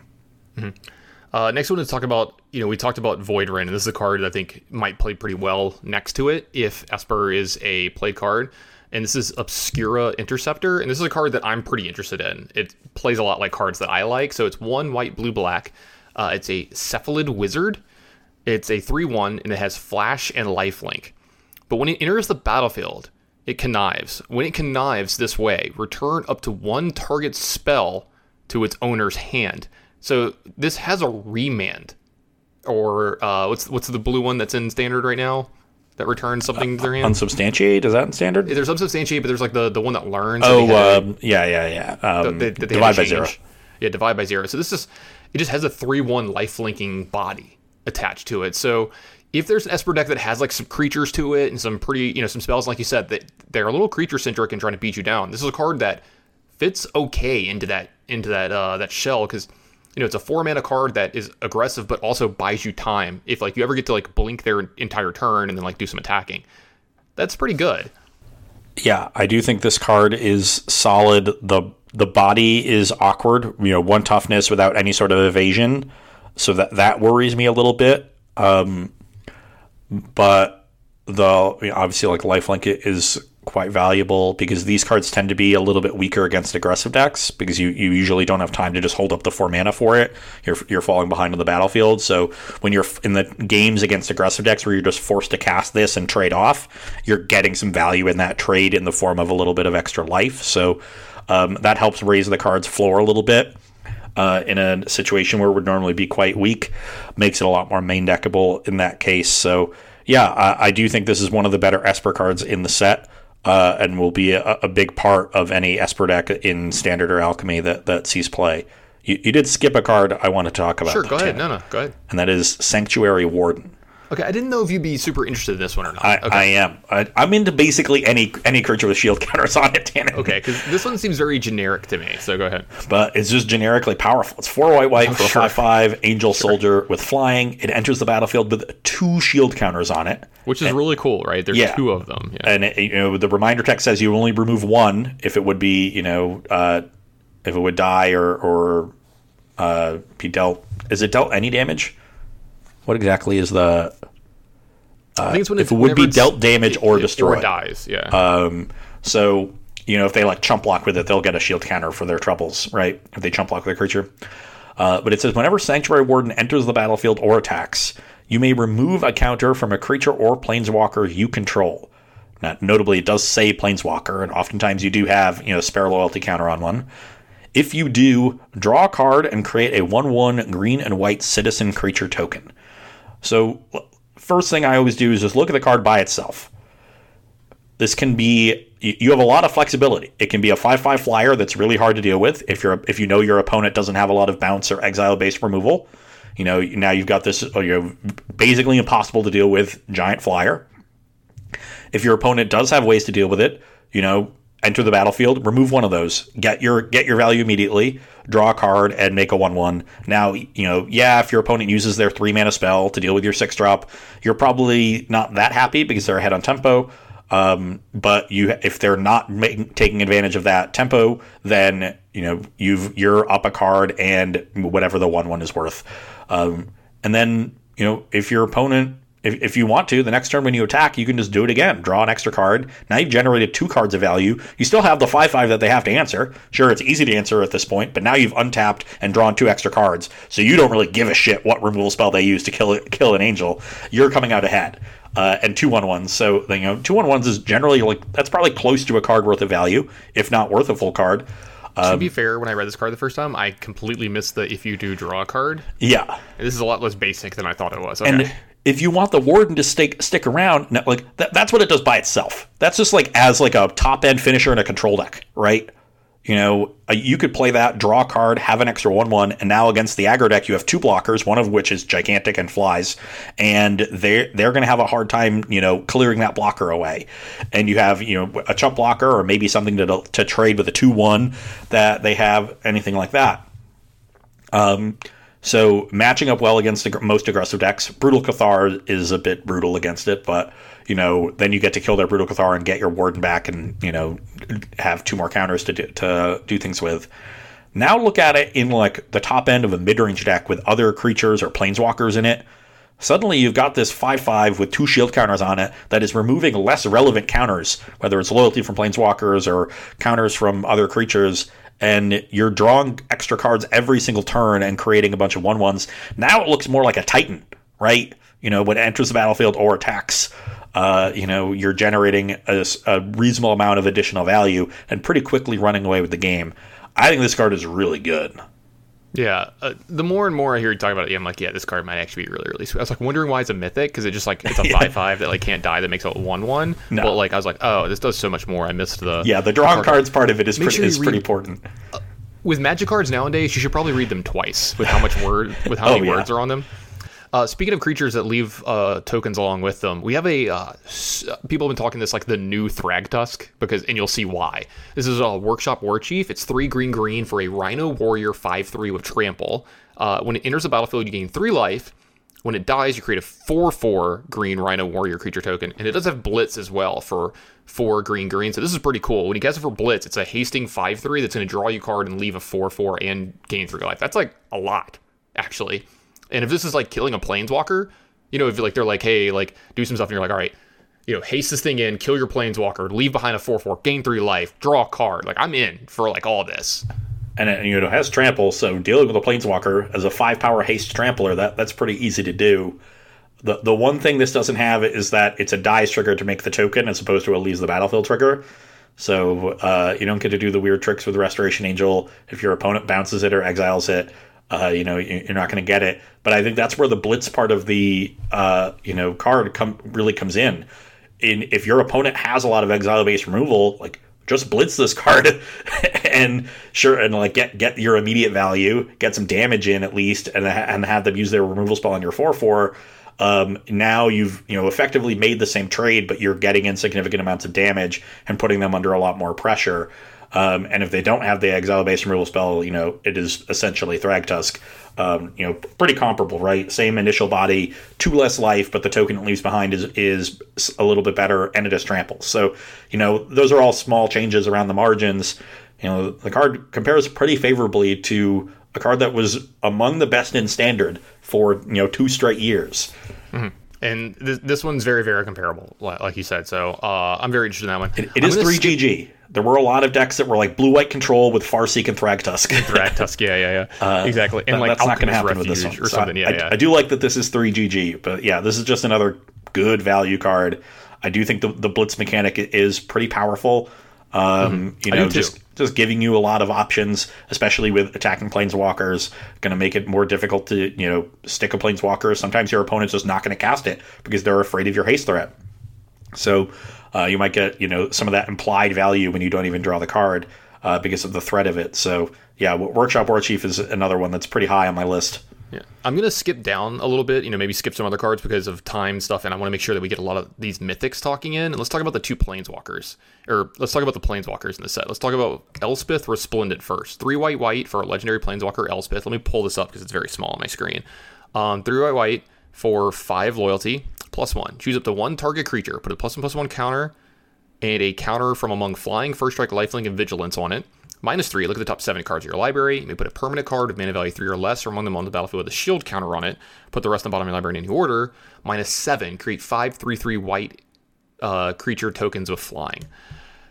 Uh, this seems pretty decent to me, Ross. Now, it's one of the ones where, like, you need a board presence for it to really, you know, be very good. You know, the plus is great, you know, but if you play this minus three it and, God forbid, you whiff or you get something that's not very good, you're probably going to lose that and your planeswalker over the next turn. But it does come with a shield counter on the creature. It's five mana for five loyalty, which is pretty decent as well. Um, I can see this one showing up in some of these like Naya decks or like just some of the white decks that can cast it. Um, I'm not yeah, super potentially. High on it, though. Five, just five mana is a lot for a planeswalker that isn't much of a standalone threat. You know, if you need this to be a standalone threat, you got to minus it immediately. It's on two loyalty at that point. You've gotten a, a, like. Yeah, I said I, I like shield counters, but a three drop of the shield counter on it on turn five is often going to be ignorable. So I actually think one of the keys to this card is having threats that you hit off of it that your opponent can't ignore. I don't, I don't know what those might be.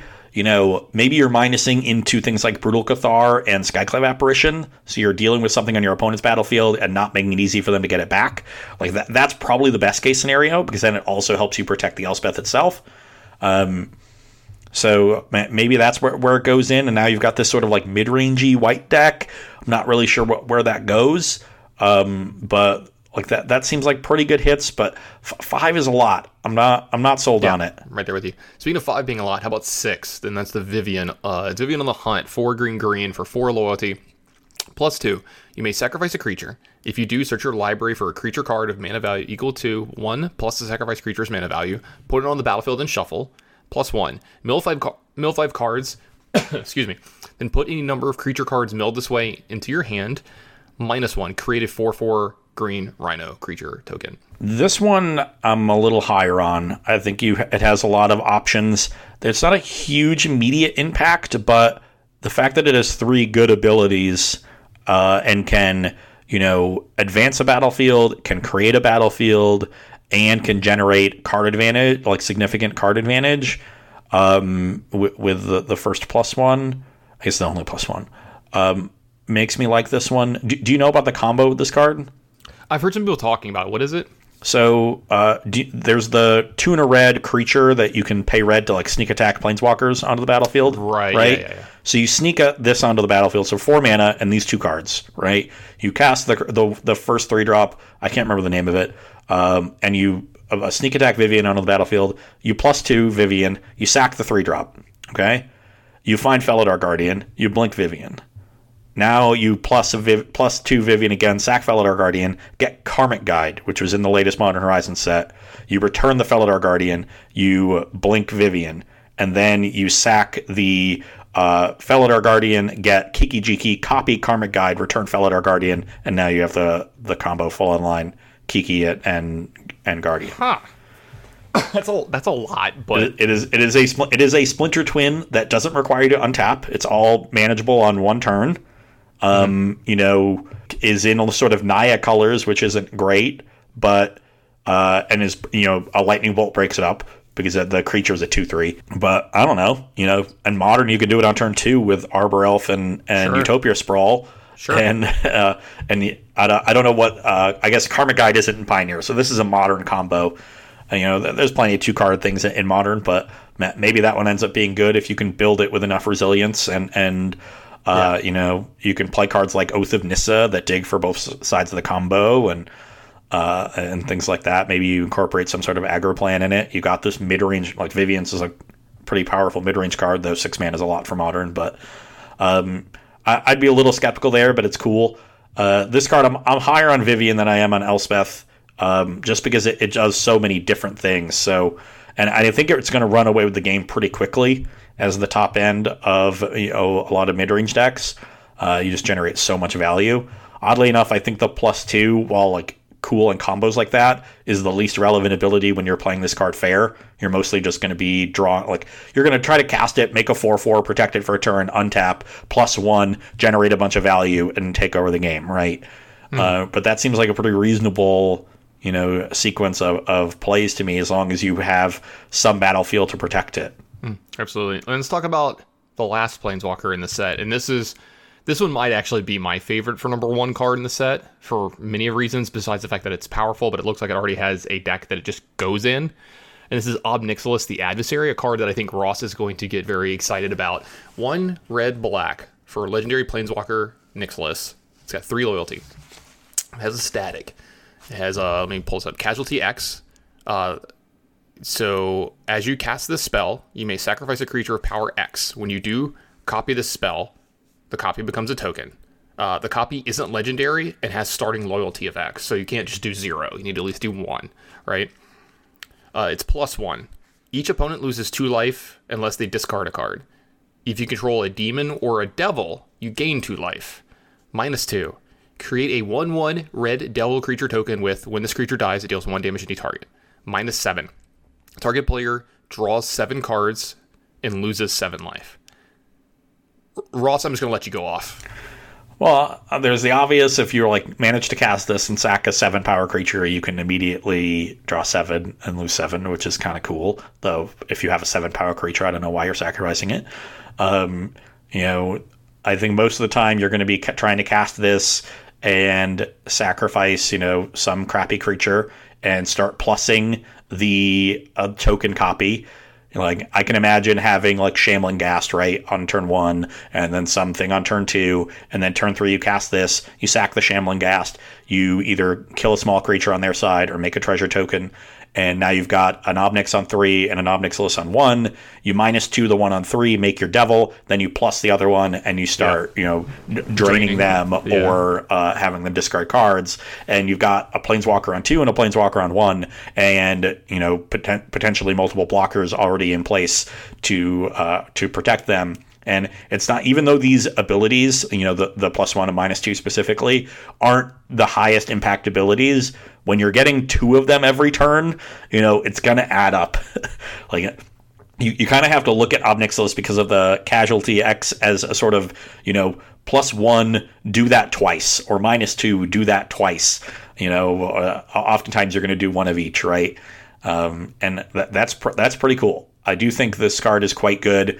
Uh, obviously, in a narrow range of decks, it's going to be the, you know the Rakdos Sacrifice Planeswalker, but um, I'm I'm pretty high on it, and I will definitely be uh, brewing with it. You know, if if I was still writing, this is this would have been a card I would have been jumped on immediately for an article. I call dibs. I call yeah. dibs. Yeah, which is basically how our system worked. It was literally yeah. just you know message Cedric, and he tells you, and it's first come first serve. And there were times when I would see a card and be like, ooh, I want that one. And then I'd go into our Slack and somebody would have dibsed it, you know, half an hour ago. And I got really mad. Um, but Obnixilis is definitely a card that I would have jumped on very quickly. So, all right, let's try to get through a couple of these uh, quick. I've got a couple other things to take care of today. Uh, I'm going to go through a few more of the mythics. We got All-Seeing Arbiter, four blue blue for creature avatar. It's a five four of flying. When it enters the battlefield or attacks, draw two cards and then discard a card. Whenever you discard a card, Target creature and opponent control gets minus X, minus zero until, a turn, until your next turn, sorry, or X the number of different mana values among cards in your graveyard. I'm not so sure about this one for Constructed. This is a limited powerhouse. Uh, six mana for a five four flyer that doesn't like uh, protect itself anyway. It's hard to do, but it does get you at least a little bit of card selection when it comes into play. And, and it's it's a trigger to build, the second trigger that is really interesting. Like you're you're you're generating card advantage, but you're also hopefully negating one of their attackers. Um, and, you know, by the time you're casting a six drop, you should have two, three, four different mana values among cards in your graveyard, uh, most likely. And so you're going to be able to shrink a pretty reasonably sized attacker. The five four flyer presumably can block something. Um, no way to protect it is a little awkward, but if you're, if the, you know, shrinking one attacker and forcing them to have a removal spell immediately is enough to keep you alive, you know, you've generated some some card advantage. You should be able to untap and do something good. I like this card. I just don't like it as much as the White Mythic. And I think they're often going to be vying for spots in the same deck. You know, these just yeah. Azorius-based control decks that pop up all the time. Um, what was the name of the, the white card again? The Angel? Uh, yeah. Yeah, I don't remember. So, um, But that that's my, that's my problem with this card is I just think it's worse than a Sanctuary yeah. Warden. Sure. And it's... You know, maybe there's like a Dimir control deck, but those Dimir control decks in this format are just going to end up being Esper control decks, right?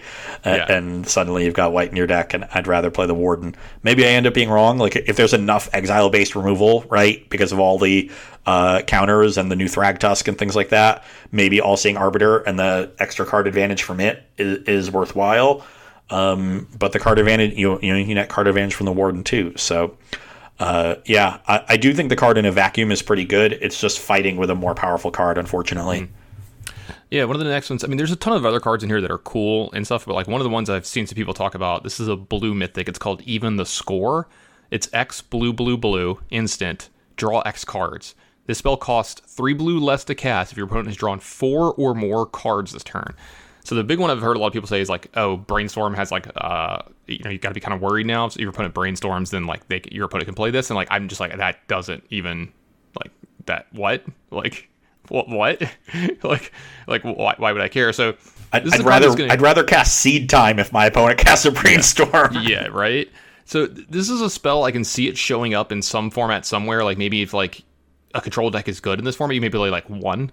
In your deck, it's like, you know, that card that late in the game, you know, they don't do anything. You're like, all right, well, draw five at the end of your turn, whatever, and I probably win the game from here. It's like almost never going to happen with the other stuff, the other abilities. So maybe it's good against like Jace the Mind Sculptor, like they brainstorm with Jace, and then you like in Modern or something, and now you're like, okay, draw four cards, five cards, untap, kill your Jace, and I think sure. I'm ahead. But sure. so much needs to line up for that to happen. Like to me, this is an X blue blue blue draw X cards and. Every, you know, twenty games, you're going to get the bonus, and, and it's going to feel really cool. But ninety-five percent of my evaluation of the card comes just from that first mode.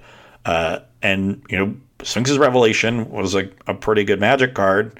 Granted, the life was a big part of it against aggro decks, but you're telling me, like, you can't play one or two in a control deck of, of you know, of this this spell, especially if you don't need to be white, if you're just maybe your mono blue deck.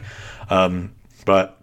You know, the fact that it's an instant and you're you're able to, you know, I, like, part of it with Revelation too is that like you chain them into each other, um, and the life was was a big part of that. So um, I, I still think the card has potential just on on that rate, but I'm not really worrying about the the cost reduction.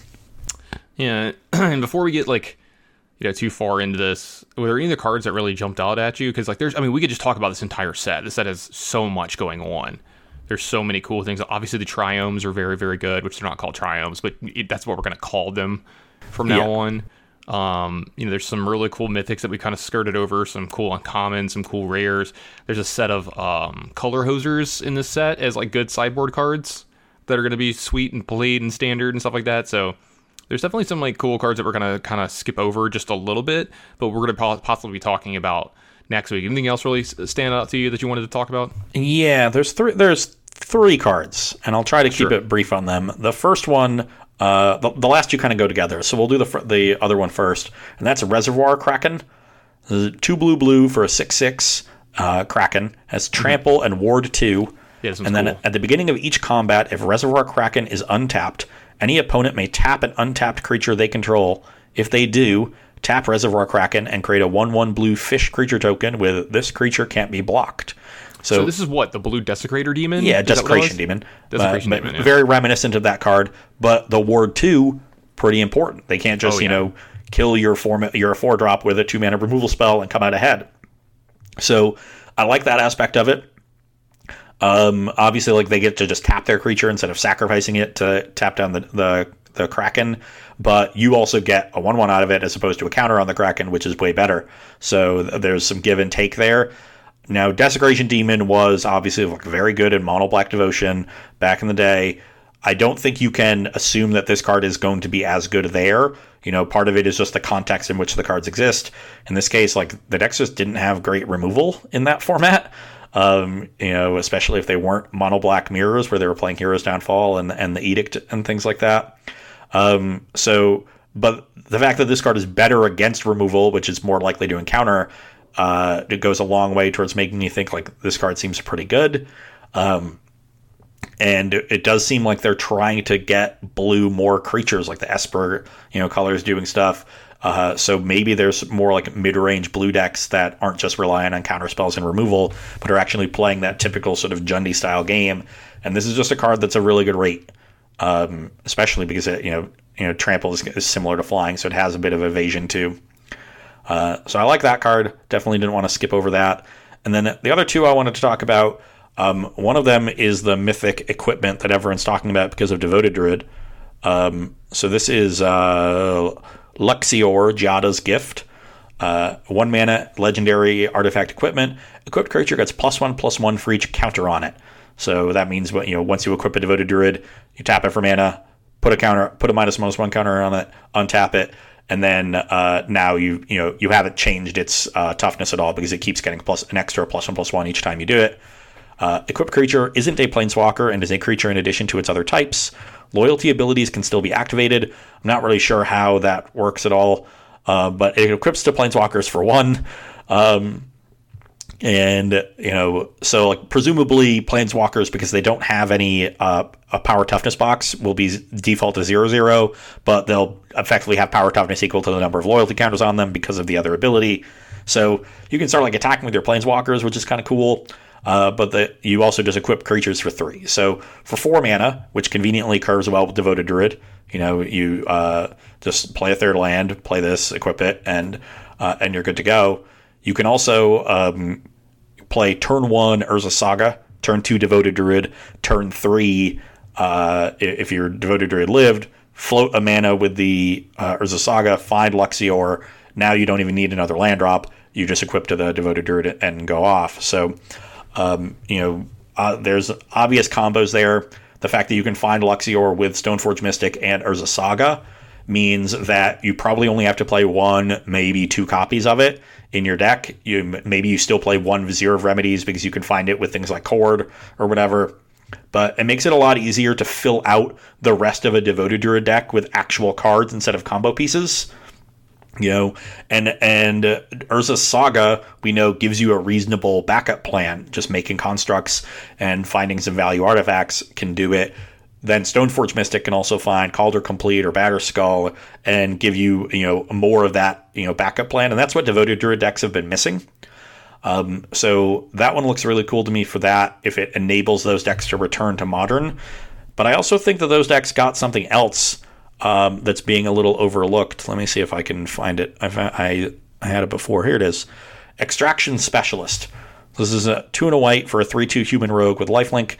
When it enters the battlefield, return target creature card with mana value two or less from your graveyard to the battlefield. That creature can't attack or block for as long as you control Extraction Specialist. Well, Devoted Druid doesn't do a whole lot of attacking or blocking. Yeah, they don't give a shit, yeah. So, you know, when you play your Devoted Druid on turn two, now you just play Extraction Specialist on turn three when they kill it, and, you know, you force them to, to kill it again, but it so adds this three two them, yeah. body to your to your battlefield that you're able to, you know, up, start applying pressure with and really, uh, you know, um, really ma- ensure that uh, you have that good aggro backup plan. This also enables you to only play like one copy of Vizier of Remedies, because then if they kill it and you need to get it back, you can get it back with Extraction Specialist, um, and uh, you know, go from there. So uh, there's a lot more options for the Devoted Druid decks than there has been in uh, recent years. And I, I used to advocate being, you know, because the the not all in versions were actually like secretly all in because they could never win a normal game. I actually advocated playing like the really weird versions that had like Hall of the Bandit Lord and were just super all in with like summoners packs and stuff and very glass cannony, because I thought it was just the best way um, to go about building it. Now it seems like you can really build a true, you know, aggro combo deck that has the ability to beat you in a ton of different ways. The similar to like how Hammer works, right? You know, Hammer's power doesn't come from just always killing you on turn three. You know, it's not Infect in that way, even though it kind of grew out of Infect-style decks. It really is a very grindy deck that forces you to always respect the threat of the combo. Uh, that is the the big, you know, question for Devoted Druid decks. Like, are you better than Hammer? Um, and certainly, you know, in linear matchups, Devoted Druid is faster. Devoted Druid decks kill on turn three a huge portion of the time when, when uh, unmolested. So... Uh, I think b- both of those cards, and while the equipment is getting a lot more uh, press, Extraction Specialist also quite good um, in the, the you know those kinds of decks, uh, could really revitalize that archetype in Modern. So I wanted to make sure we uh, noted that. Yeah, one of the other cards that I, I did want to make sure I mentioned real quick, because I kind of forgot about this one for a second, though I, I do think this one's going to be impactful in Standard, is Depopulate, and this is the new Wrath variant. Oh yeah. Yeah, it's two white, white. Each player who controls a multicolored creature draws a card, then destroy all creatures. So what was the last one? Shatter the Sky, I think is what it was called. And yeah, and that one was pretty good. Like, that saw some play. This card is significantly better than Shatter the Sky. Now, Supreme Verdict exists in, uh, you know, um, in uh, what's in Pioneer, so probably not going to break into that format, though.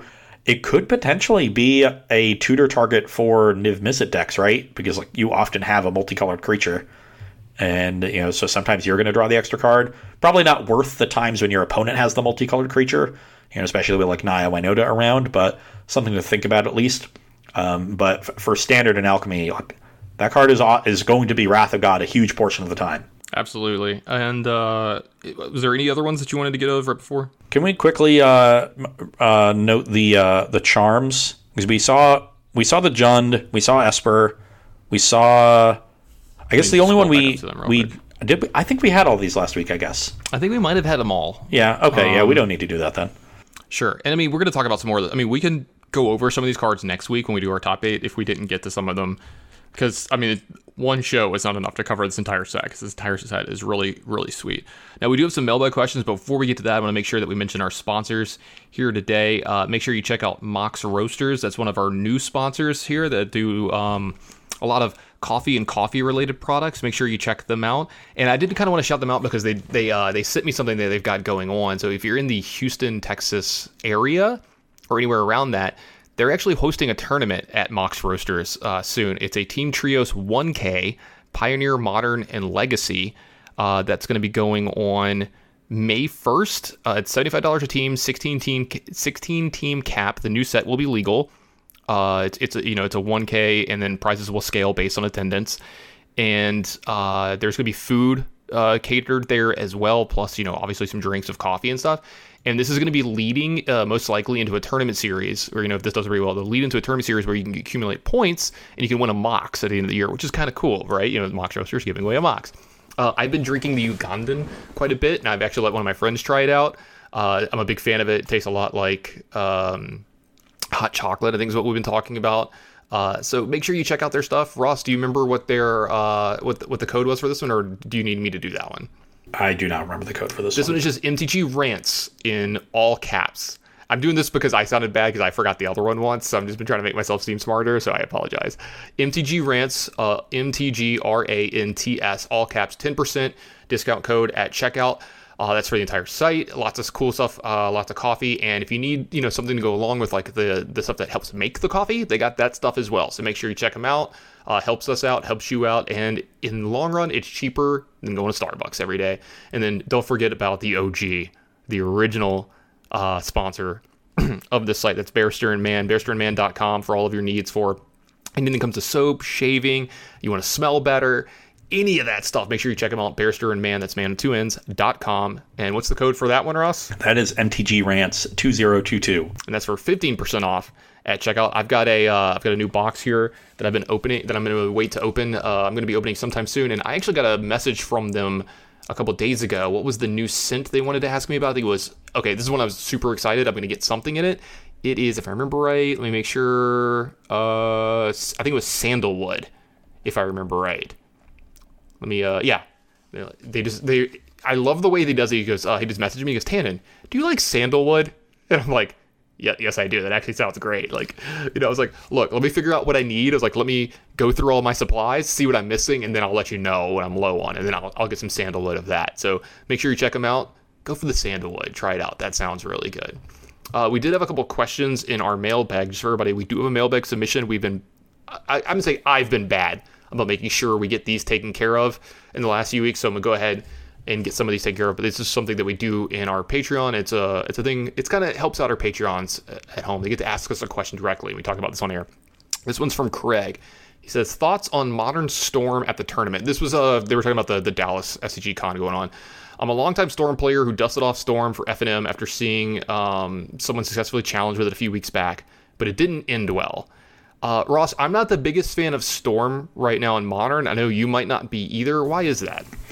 I've actually never been a big fan of Storm in Modern. Sure. I've sure. tried it several times, hoping that it would be good.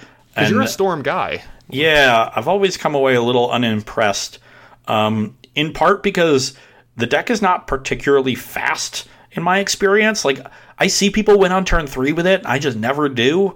And I don't know if I'm, like, doing something wrong.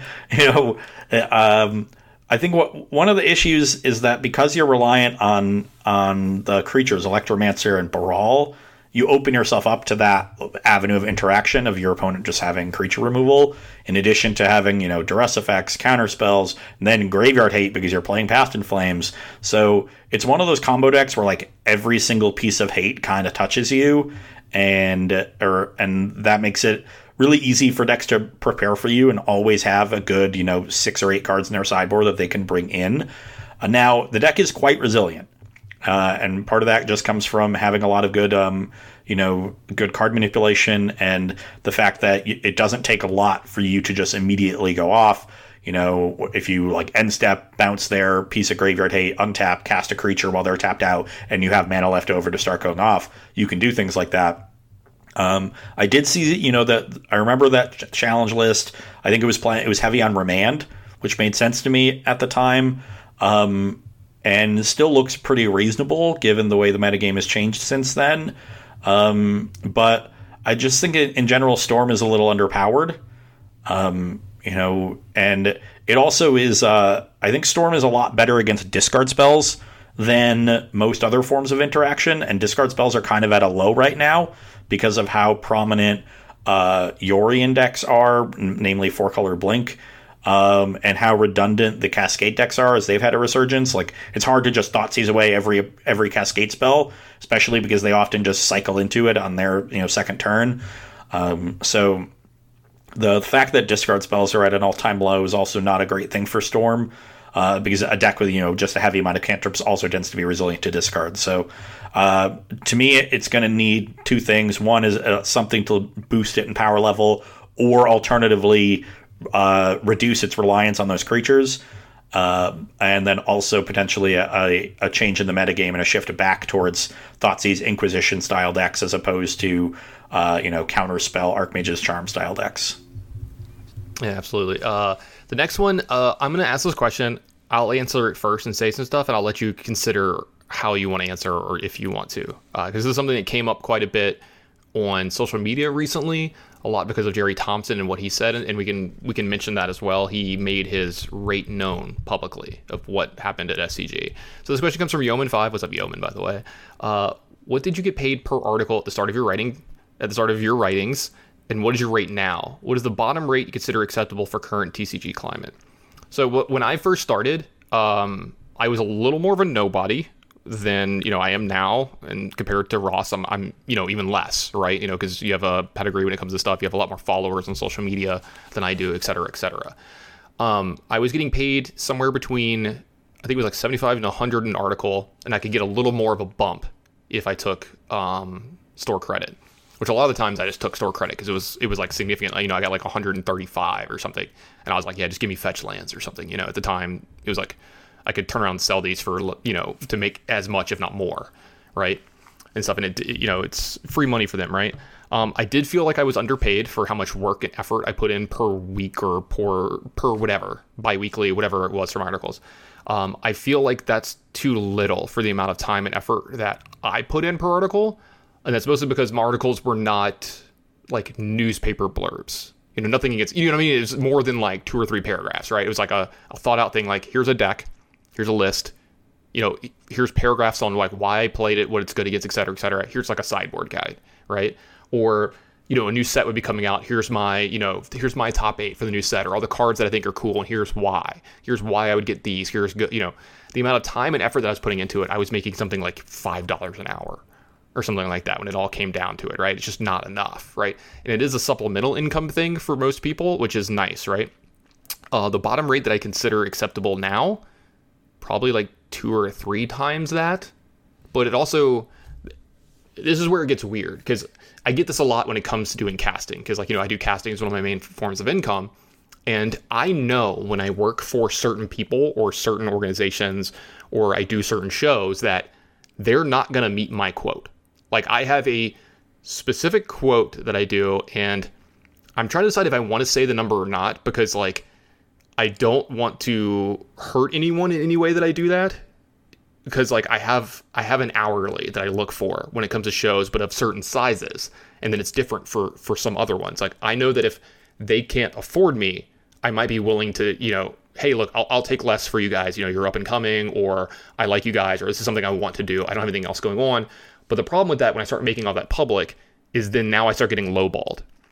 If I start to go somewhere else, I'm like, hey, like, this is my rate. And they're like, well, this is what we're offering. And like, they've, you know, and they know that I've, I've taken that before in the past, right? And I think it's very important in a space like this to know what you're worth. And for the love of God, listen, if you're not listening to anything else I say here, listen to what I'm saying now. When it comes to casting, writing, anything like this, fight for more money, and don't ever fucking do it for free. Because whenever you do, or you take any kind of pay cut, even though I just said I did that, anytime you take a pay cut or you do something for free, you're not just hurting yourself, you're hurting everyone else in the industry that's also doing the same job.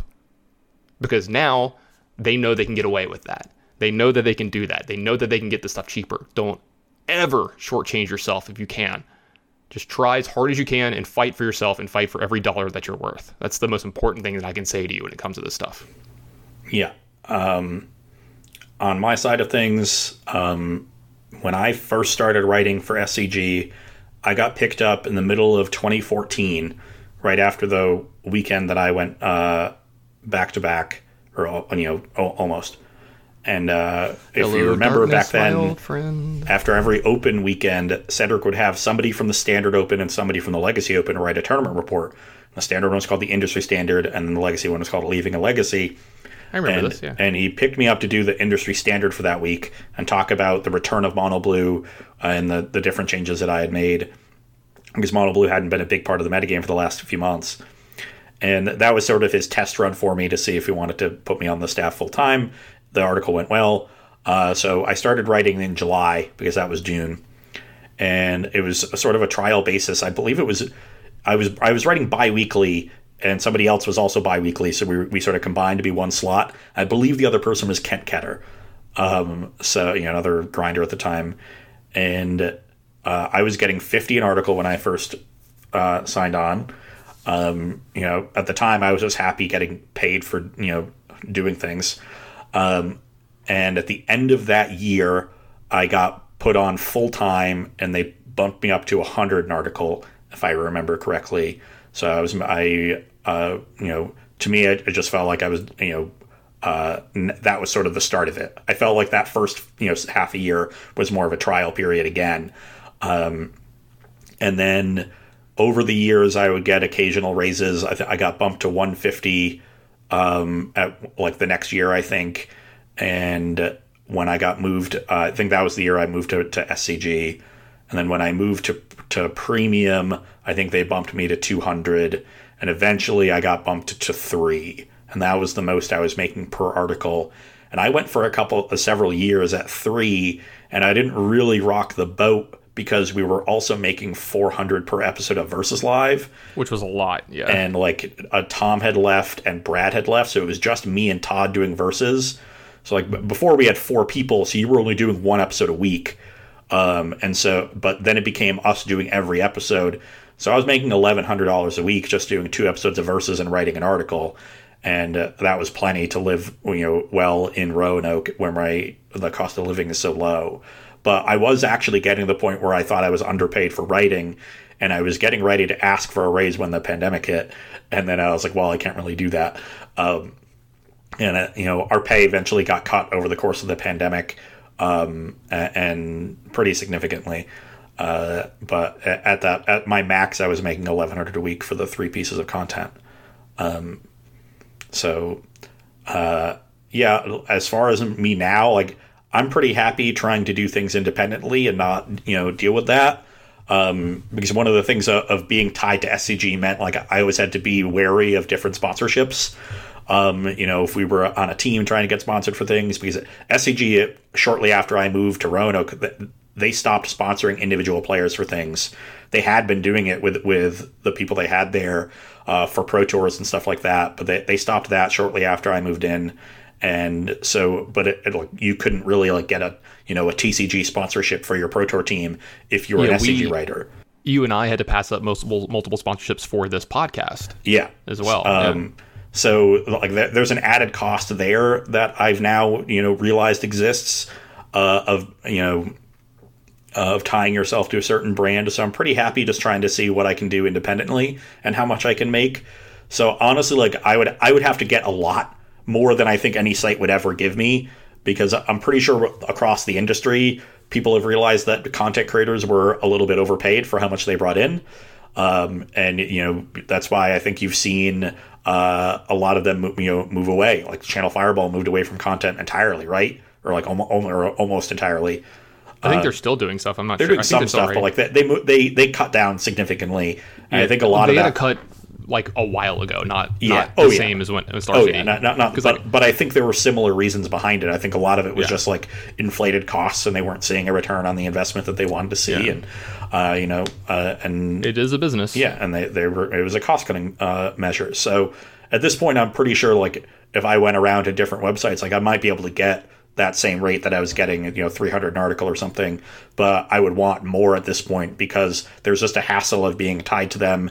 And there's, you know, uh, there's a lot of freedom that comes with doing things independently that I value. And I want to see that through and see what I can do on, on that end of things. So, you know, at this point, people would have to pay me to give that up, and that would cost, you know, a premium on top of what my normal rate would be. But, yeah, because like that's a good thing to point out. Sorry to interrupt you. Is yeah. like the is is uh, opportunity cost as well, and like that's the thing that you know, if you're writing for like a smaller program or whatever, or a smaller site or whatever, like you might not see that as much, right? But like, you know, I thought about it. You know, when I one of the first times I moved from Las Vegas to Dallas to do you know full time casting, like I thought for what I signed up for, like the casting thing, that I was technically overpaid per hour. Right, with that I was working, you know, there's a long story there of like they asked me to do a bunch of other stuff after I got there, and I like I can't really say no, you know, if like already signed my contract, and like while it wasn't in my contract, what am I going to do? Like say no and move away when they fire me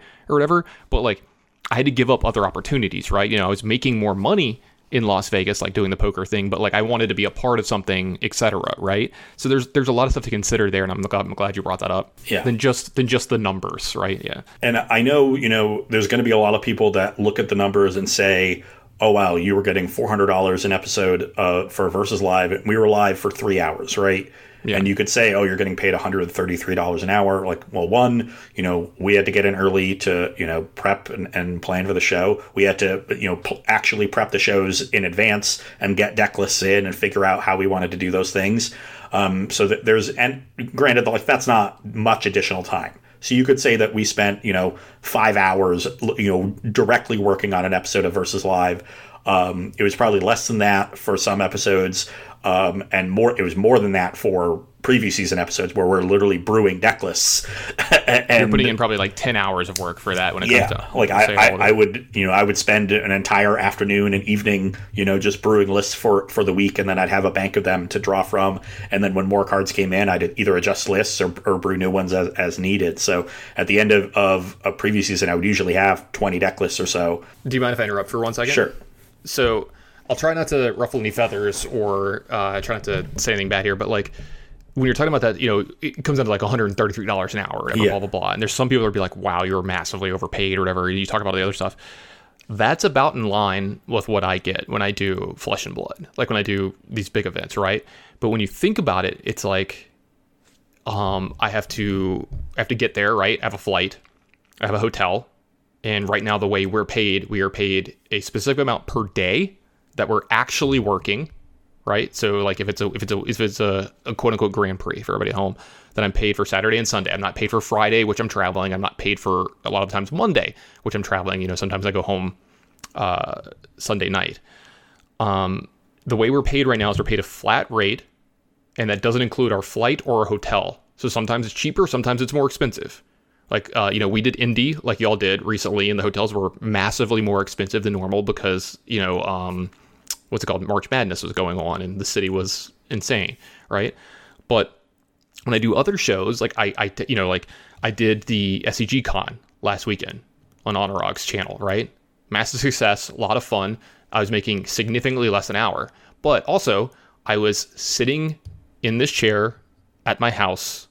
I didn't have to travel anywhere. I didn't have to accrue any extra cost. Right.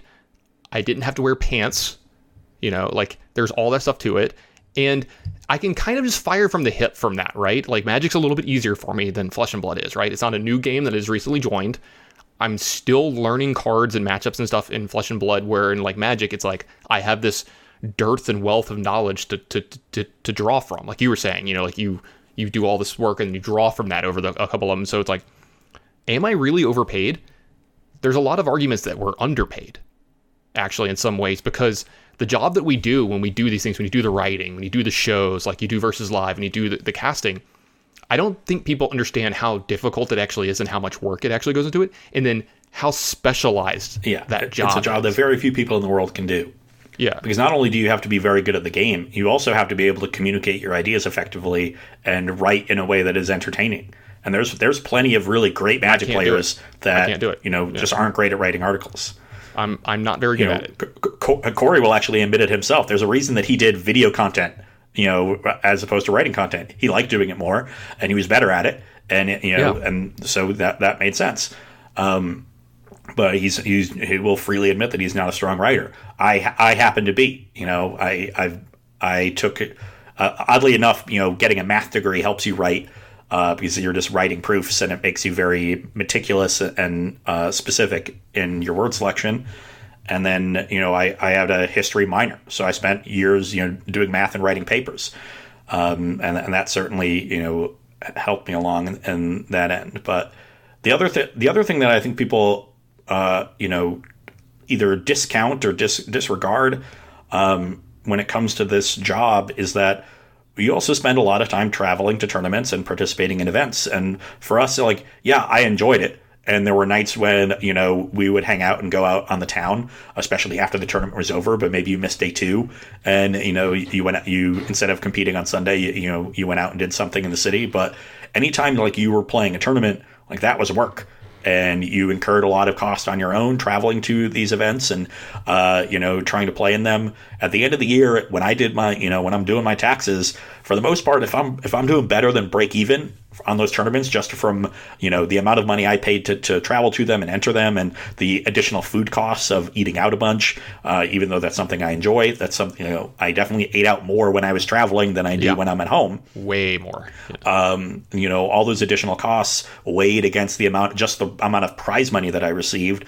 You know, I would be happy to do better than break even, to just be ahead there, because that to me was just the part of the job that enabled me to do to demand uh, you know, a high base rate on the surface, because that's additional hours that are going into it. So when you factor that in, you know, it, it looks a lot more reasonable to be getting paid eleven hundred dollars a week for what is nominally only, you know, fifteen, twenty hours of work. Uh, because there is, you know, the weekend of work that you're doing to play well in tournaments, and there is, you know, time during the week where you're testing or you're watching streams to figure out what other people are doing, you know, poring over deck lists much more than the average person would, looking through league data and, you know, things, and just really thinking about Magic. You know, as ba- at my peak, you know, Magic was my life. I was on the road forty to forty-five weekends out of the year. Uh, this this is like, let's say, twenty, really twenty fourteen, twenty fifteen uh, are the two real peak years when you I was... Li- pl- you lived, breathed, ate, yeah. drank, slept Magic, yeah. Yeah, I was reading almost every article that was posted on any major website, um, and I was talking with people all the time about different deck lists. I was testing, playing uh, daily events, because there were no leagues back then on Magic Online, um, and... and you know, my time spent on social media was like posting my sealed build from a daily event and seeing what people replied with about it and, and things like that. So, um, you know, all of that work that I did that was unpaid at the time is now, you know, I viewed the, you know, high base rate as just repaying that, that work and effort that I put in. It's me, you know, finally drawing a return on it. Mm, yeah. And we could go into depth more of this, and let us know at home. You know, tweet at us, let us know in the Discord. If you want to hear more about this, Ross and I are perfectly willing oh, yeah. to talk more about oh, this. I, just... I could talk a ton about just the, the, uh, the un, you know, talked about parts of being a, you know, real, really professional Magic player and, and content yeah. creator. Um, because uh, there's definitely, uh, you know, the, there's definitely a lot of, of benefits, but there are some, you know, downsides, significant downsides as well. So, Uh, and people tend to focus on the benefits, and you you got a lot of people telling, like, saying, "Oh, I'm so jealous. You're like living the dream." They only see you when you're doing well, by the way. Yeah, like that's that's the only time they see and hear your name is like, "Oh, you're doing great in a tournament. And you're cashing." Like they don't see the the bad weekends and stuff. Yeah, they also just only imagine, like they're just saying, "Oh, I love Magic and I play Magic, you know, as often as I can," and that, that like I would love to play more. But they don't realize that there's another side of that coin when you're playing more Magic than you would want to play, and, mm-hmm. and you actually want to play less. Yeah, um, you, and that you like, become me. Yeah, yeah. To be a, a high-level competitor and a professional, you have to be on that side of, of the equation as opposed to their side. Yeah. So yeah, we can definitely talk about more of this. We'll try to get it in the next week's episode when we do our top eight and stuff as well. If you want to know some questions and stuff into the Discord, we'll make sure that we get everything taken care of. Uh, this episode's also running a little long, so let's go ahead and end it here, and we'll get some more of this stuff done next week. Ross, so they would hear more of you, where would they go? Uh, right now, you should go to my Twitter account. I'm at Ross Hunnids. That is the best place to keep abreast of my Magic comings and goings. Uh, and there will be, you know, more of that in the in the coming weeks now that I'm going to uh, get back into the swing of things of real life uh, after the last few weeks when I've kind of been off uh, and vacationing. And uh, so, um, you know, that'll be a, a good place to follow and keep up with me. Um, going to be launching a Patreon soon, so that'll get announced on my Twitter. Um, and then, you know, the relaunch of my stream will get announced there too. If you do want to get a notification on Twitch when the stream starts going live again, you can follow me there as well. I am Ross underscore Merriam. Um, no need to sub for me right now. Just a follow there will be great. Um, and I'll start begging you all to sub once I'm actually, you know, doing work and deserve it. Uh, so th- that'll be coming back soon.